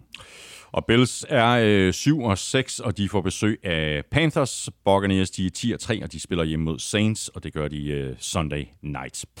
Det var øh, alle kampene fra 14. spillerunde. Lige om lidt, der skal vi have sat vores picks til øh, 15. Spillerunde, og så skal vi også se, om vi kan få nogle rigtige svar i quizzerne. Og derudover skal vi også øh, omkring øh, både tips 12'eren og udsagnskvisen fra Oddset. Først der skal vi lige have fat i øh, dit øh, momentometer, Elming. Øh, der må jo være sket noget i, i, i top, øh, og måske endda også i bunden. Jeg kan lige så godt sige det, som det er. Jeg er gået direkte fra kampen her i Arizona til at sidde og snakke med dig over internettet. Øh, så jeg har ikke rigtig fået kigget på noget. Jeg ved bare, at Cardinals, der lå nummer et, ikke ligger nummer et længere. Nej, om det, så er Packers, der skal være øverst, om det så er Packers, der skal være øverst, om det er Buccaneers, der skal være øverst, eller måske endda Chiefs. Mm. Det, er, det må tiden vise. Eller Patriots. Ja, det er jo også et meget godt øh, bud. Men øh, uanset hvad, Elming, når du får øh, skrevet dit øh, momentometer færdigt på et eller andet tidspunkt, så lægger du det selvfølgelig op øh, det samme sted, hvor du altid plejer at lægge det op, og det er selvfølgelig inde på gulklud.dk. Øh, Elming, vi talte jo øh, taffeltips i begyndelsen af udsendelsen. Øh, har, du fået, øh, har du fået noget godt at spise, mens du har været i USA? Jeg har ikke fået andet en god ting at spise. Arizona er jo faktisk kendt for øh, al sin gode mad, og især øh, alt det her gode meksikanske mad, man kan få. Og øh, vi var blandt andet på en meksikansk restaurant øh, forleden dag. Øh, og der vil jeg sige, at når Hello Fresh de kommer med øh, de her forskellige variationer af internationale retter, så tager jeg dem altid, hvad enten det er mm. meksikansk, eller det er thai, eller hvad det er, øh, eller asiatisk. Øh, så jeg kan virkelig, virkelig godt lide den variation af alle mulige former for, for smagsvarianter og, for, og forskellige retter, øh, forskellige artede retter, der er derinde. Mm. Glæder dig til at, at komme hjem og få noget dansk mad, noget julemad, og hvad med noget uh, Hello Fresh mad? Altså har du aktiveret dit uh, abonnement igen, så, uh, så det står klar til dig, så du kan få noget, noget ordentligt at spise med det samme, du lander? Ja, først, først en gang fra, fra januar. Jeg kommer lige hjem, og så skal jeg jo lige hjem til, til den gode danske julemad. Altså jeg skal lige hjem og, og have noget sund mad. Ikke? Altså noget snaps og fedende mad, som, som, som, som man får herovre. Ikke? Øh, så er der lige en skifærd, så er der lige lidt af hvert og så videre. Ikke? Du ved. Så, så jeg tænker, at vi, vi begynder det igen i januar. Og det er jo det fede med Hello Fresh. Du kan pause det exactly. 1, 2, 3, 4. Du kan bare pause lige så mange uger, du har lyst til. Ja, det er, og det er faktisk meget sjovt, øh, fordi Hello Fresh er jo også med i, i Born Unplugged, den anden podcast, jeg laver. Og i fredags, der sagde Lars Trier Mogensen, min øh, medvært der, at øh, det her med Hello Fresh, det minder ham om øh, tv-køkkenet i gamle dage. Du ved, der havde de altid lige snydt lidt og lavet noget i forvejen, og så sagde han, at det er sådan, han har det med Hello Fresh. Det er ligesom om, at man har snydt, fordi det er nærmest lavet på forhånd. Ja, det er det jo ikke. Man laver det jo selv. Øh, men det er bare dejligt afmålt, og det er super nemt at gå til, og de der opskrifter, de er super nemme, så, øh, så man føler sig jo faktisk lidt som en kok. Præcis. Der er øh, rigtig mange gode grunde til at blive øh, kunde hos øh, Hello Fresh. Det er nemt, det er hurtigt, alt er målt op, der er ikke noget madspild, og dermed så er du faktisk også med til at hjælpe øh, klimaet. Vi smider alt for meget mad ud, sådan helt øh, generelt. Slut med det. Du kan også blive øh, kunde hos Hello Fresh, og hvis du bruger vores kode FreshNFL, så kan du spare helt op til 725 kroner på dine fire første måltidskasser, og det kan du på hellofresh.dk. Vi skal have quizzen! Åh, oh, Det er tid til quiz, quiz, quiz, quiz, quiz. skal vi se, om vi kan få Jeg har nogle... slet ikke noget at få tænkt. Altså, nå. Ja, okay, godt. Ja, vi skal have fundet nogle svar på quizzerne. Det skal vi nemlig, og quizzerne de er jo præsenteret i samarbejde med Bagsværd Chris. Lad quiz. Og jeg har jo hørt øh, været ude omkring øh, Bagsværd for at hente noget lakrids, og jeg har noget til dig. Det var dele med os på tide. Nå, godt. Øh, vil der skal jeg ikke øh, svare på, på, på dit øh, spørgsmål øh, først, Elming? jo. Øh, 49ers Ja, vandt to Super Bowls. To af de første tre Super Bowls, de vandt, var faktisk over Cincinnati Bengals. det er fuldstændig korrekt. hvilke Super Bowls var det, og hvem blev MVP? Ja. Ja, du vil have nummeret på... Øh, det, er ikke, det er ikke nok med årstallene, fordi jeg kan årstallene. Oha, jamen, så kom med årstallene. Øh, 82 og 89. Øh, er du sikker på, at det er rigtigt? Det satser jeg på. Ej, okay, altså, altså, det er fordi, når du siger årstallet, så mener du selvfølgelig, det er år Super Bowlen blev spillet. Ja, ja. Lige præcis. Ja, ja. Altså ja, i, præcis. i januar 82 og i januar 89. Korrekt. Det er, det er korrekt. Tak. Og så kan du faktisk, hvis nu du gad, ja, sætte dig ned og jamen, okay. ud. Jamen, det går nok. Jamen, jamen, det gider jeg godt. Ja. Øh, jeg har bare ikke lige haft tid til det. Det må. Nej. blive 82, så er det hvad? 15, 16, 15, 16, det må... 16. Ja, ja korrekt. Og så må det så være 23. Præcis. Super Bowl 16 vandt de over Bengals, og Super Bowl 23 vandt de over Bengals. Yes. Uh, og hvem blev MVP i de to kampe? Ja, det tror jeg godt, jeg kan. Øh, eller det er jeg faktisk ret sikker på, jeg kan. Øh, det Ja. er Montana i den øh, første, og så er det øh, Jerry Rice i, øh, i øh, 23, altså i øh, den Super Bowl, der blev spillet i januar 89.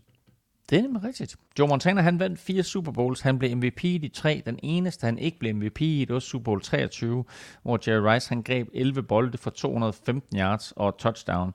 Uh, men det, man altid husker Super Bowl 23 for, det var faktisk det sidste kast fra Joe Montana mm. til John Taylor, som jo var John Taylors første catch i hele kampen, men som var for touchdown. Hele Bengals forsvar holdt øje med Jerry Rice, men det var John Taylor, der afgjorde den. Uh, drive på, hvad var det, var det nogen af, nogen af 90 yards af Montana på omkring 3 minutter, og kastede et touchdown der med 30 sekunder igen. Uh, den første Super Bowl, de vandt for Niners, var Super Bowl 16, og der uh, blev Joe Montana uh, MVP, på trods af, at han kun kastede omkring 150 yards, men han kastede et enkelt touchdown, og han løb et enkelt touchdown ind. Uh, og den kamp, uh, vil jeg sige, nu er det selvfølgelig længe siden, men Bengals havde den kamp i sin hulehånd, øh, og så kom Joe Montana tilbage og vandt den for, for 49ers. Sådan kan det gå. Så var der øh, Armstrongs øh, det quiz. Øh, handlede om øh, Brady, der i, øh, i søndags nåede op på 700 total career touchdowns, inklusive playoffs. Han har 617 mm. i regular season. Og så beder Armstrong så om, øh, at du kan nævne øh, de næste spillere på listen over aktive quarterbacks, altså hvem der har kastet flest øh, touchdowns. Så efter Brady, hvem vil du så skyde på, ligger nummer to på den her liste? Øh, aktive quarterbacks, Aaron Rodgers. Det er fuldstændig korrekt. Han har kastet 439. Godt. Big Ben. Det er fuldstændig korrekt. Han er nummer øh, 3 på listen her med 415. Ja, Matt Ryan.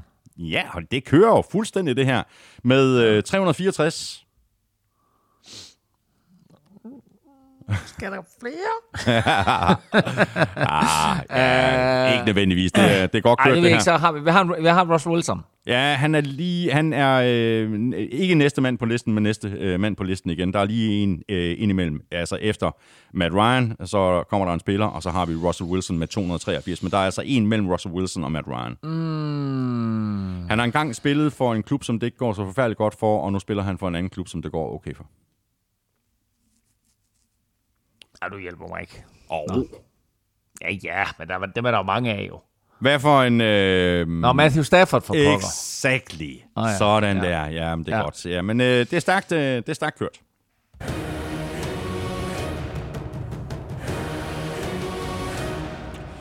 Så skal vi have fat i øh, Otterquizzen, og det er jo her, at øh, du hver eneste uge har chancen for at vinde 200 kroner til din øh, blå konto på Otter.dk, Og det har du, hvis øh, du smutter omkring vores øh, Facebook-side og rammer rigtigt på, øh, hvilke af de seks udsagn i Otzes udsagnsquiz, der ender med at holde stik. Og det var der øh, kun et øh, enkelt af de seks udsagn, der gjorde, nemlig udsagn 4.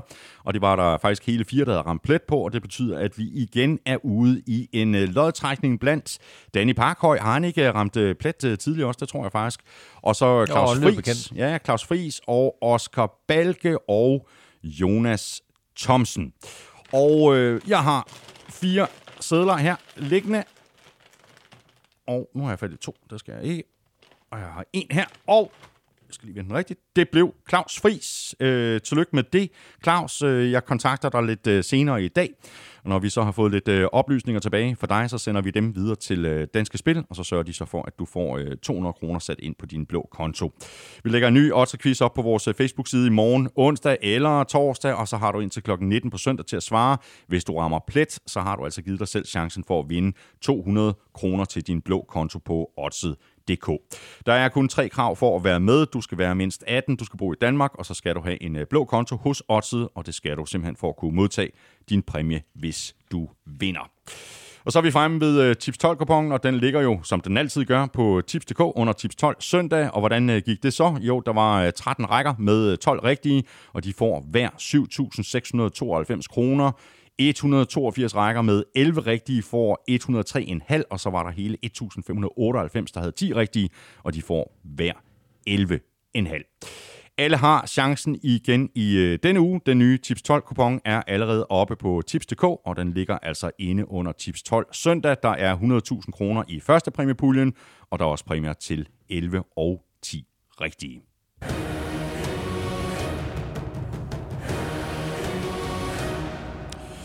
Nå, Elming, nu skal vi have sat vores øh, picks til uge 15. Øh, Lukas Willumsen øh, skriver sådan her til os. For anden uge i træk hentede Thomas et enkelt pick på Claus. What? Denne gang med en 10-9 sejr, og på trods af, at jeg lige øh, tog øh, chancen med de der Jets, det skulle jeg ikke have gjort. Nå, dermed er Claus' føring nu øh, reduceret til 126-123, og hvis Thomas kan fortsætte med at hente et pick per runde, så når han lige akkurat at vinde den regulære sæson med et pick. Ja, det er meget godt, men jeg tror, det er too little too late. Sidder man derude og holder med øh, Panthers, så må man være godt og grundigt træt af det, når I vælger dem i picks. Siden spil uge 5 i indeværende sæson, der har I begge valgt Panthers i picks fem gange, og de har tabt hver og en. Derudover så har Claus gang i en ikke så flatterende stime i en øh, lettere specifik type kampe. Claus er nemlig 0 og 8 i Steelers kampe, når de spiller på hjemmebane kl. 19 dansk tid. Og kl. 19 på søndag, der tager Steelers hjemme imod Titans. Og så slutter vi øh, ugens indspark af med to hurtige. Efter Claus' øh, 9-0 stime i 49ers kampe, der er han nu gået 1-4 i de sidste fem. Og så er I begge 0-4 i Chargers seneste fire Thursday Night Football opgør. Så blev vi så kloge. Øhm, nu er det slut med bye weeks i øvrigt, øh, så der er fuldt program fra nu af. 16 kampe, og vi lægger selvfølgelig ud med Thursday Night-kampen mellem Chargers og Chiefs.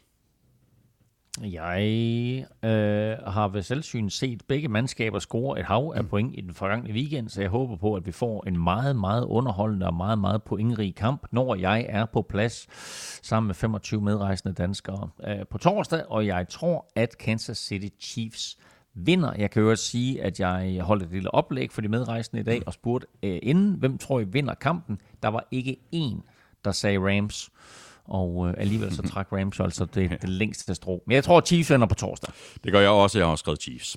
Browns, Raiders. Uh, Browns.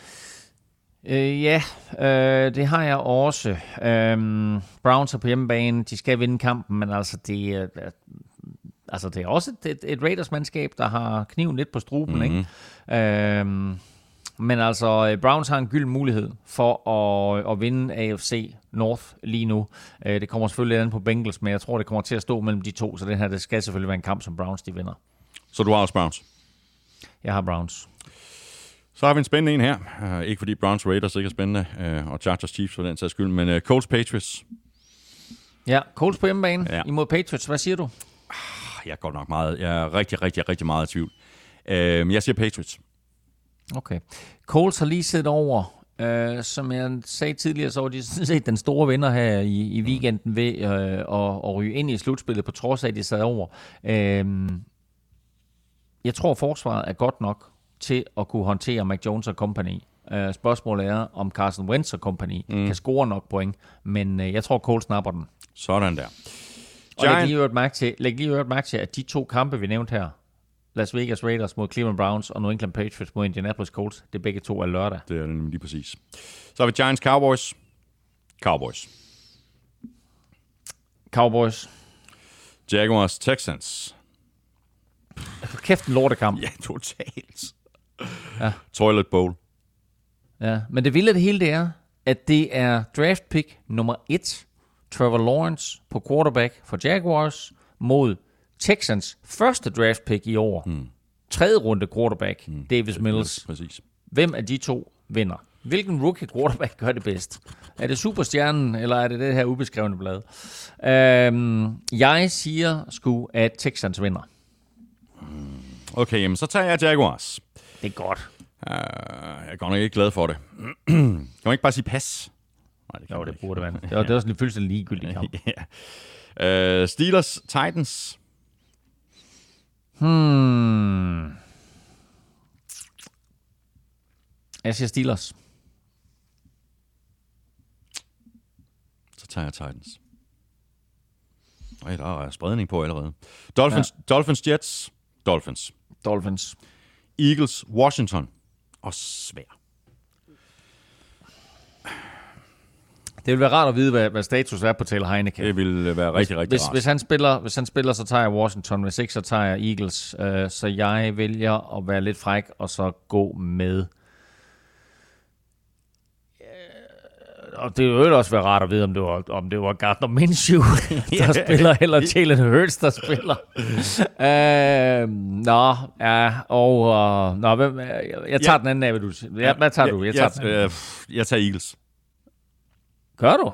Ja. Jeg tror du tog Washington. Ja, det troede jeg også i lang tid, men nu jeg tager Eagles. Nå, wow, okay. Nå, jamen så tager jeg, så tager jeg Washington. Ja, det er en ren foræring, det der. Ja. Uh, Lions Cardinals. Cardinals. Cardinals. Bills Panthers. Bills. Bills. Broncos Bengals. Hmm. Wow. Ja.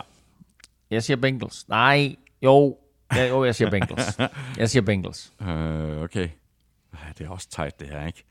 Nå, jamen øh, hold op, der er Broncos rigtig meget... Er, Broncos, er, Broncos er på hjemmebane. Ja, jeg, altså... og jeg tager, Bron- jeg tager Broncos. Øh, der er godt nok spredning på det? vores picks. Ja, det, det wow, er rigtig, okay. spændende, det her. Ja. For Niners Falcons. Falcons, de kører med klatten på udebane. du talte ja, om det. det gør de. Ja. Det gør de. Men ja, jeg, jeg siger for Niners. Ja, jeg siger også for Niners. Rams, Seahawks. Rams. Jeg ved godt, Seahawks, de er win-out mode. Jeg skulle lige til at sige det. Seahawks, de er win-now mode. Åh, oh, ej, Rams så altså god ud i dag. Det gjorde de, og øh, jeg, kan ikke, jeg, kan ikke, jeg kan ikke se dem tabe. Altså, de er, de, de er på hjemmebane også. Jeg siger Rams. Ja. Ravens, Packers. Packers. Packers. Buccaneers, Saints. Bucks. Bucks. Bears, Vikings. Vikings. Monday night. Vikings. Vi ses på tirsdag, Thomas. Det gør vi. Tak for det, Elming. Jeg glæder mig til at, at se dig igen og sidde face to face her i, i næste uge her i Studie 1 i Rødovre. Uh, tak for i dag. Tak for i aften. Uh, jeg går ud fra, at du skal på, på hovedet seng. Uh, Klokken er 01.40. Jeg tager til Los Angeles klokken 7 morgen tidlig. Sådan så det der. bliver lige, ja. bliver lige 5 timer søvn. Ja. Det er godt. Jamen, så godt, og, og tak for indsatsen, Elming. Tak for i dag, og tak til dig, fordi du lyttede med. Og tusind tak, hvis du er en af de nu 664, der støtter os på tier.dk. Du er med i en lille eksklusiv klub. 664 ud af 17.000 lyttere. Så tusind tak til dig, hvis du har været omkring tier.dk, eller hvis du har trykket på det link, der ligger øverst på nflshow.dk. Det ligger lige ved siden af linket til shoppen, som du i øvrigt finder på nflshow.dk-shop. Hvis du vil i kontakt med os, så kan du følge showet på både Twitter, Facebook og Instagram. Der kan du kommentere, stille spørgsmål, og der kan du også på mailsnablag.nflshowet.dk. Følg Mr. Elming på Twitter på snablag NFLming. Mig kan du følge på snablag Thomas Kvartrup, og så er der bare tilbage at sige uh, tusind tak til vores gode venner og samarbejdspartnere fra Tafel og Odset fra Danske Licensspil.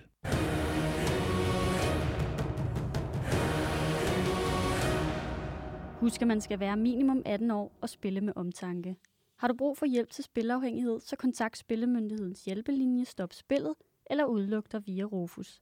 Regler og vilkår gælder.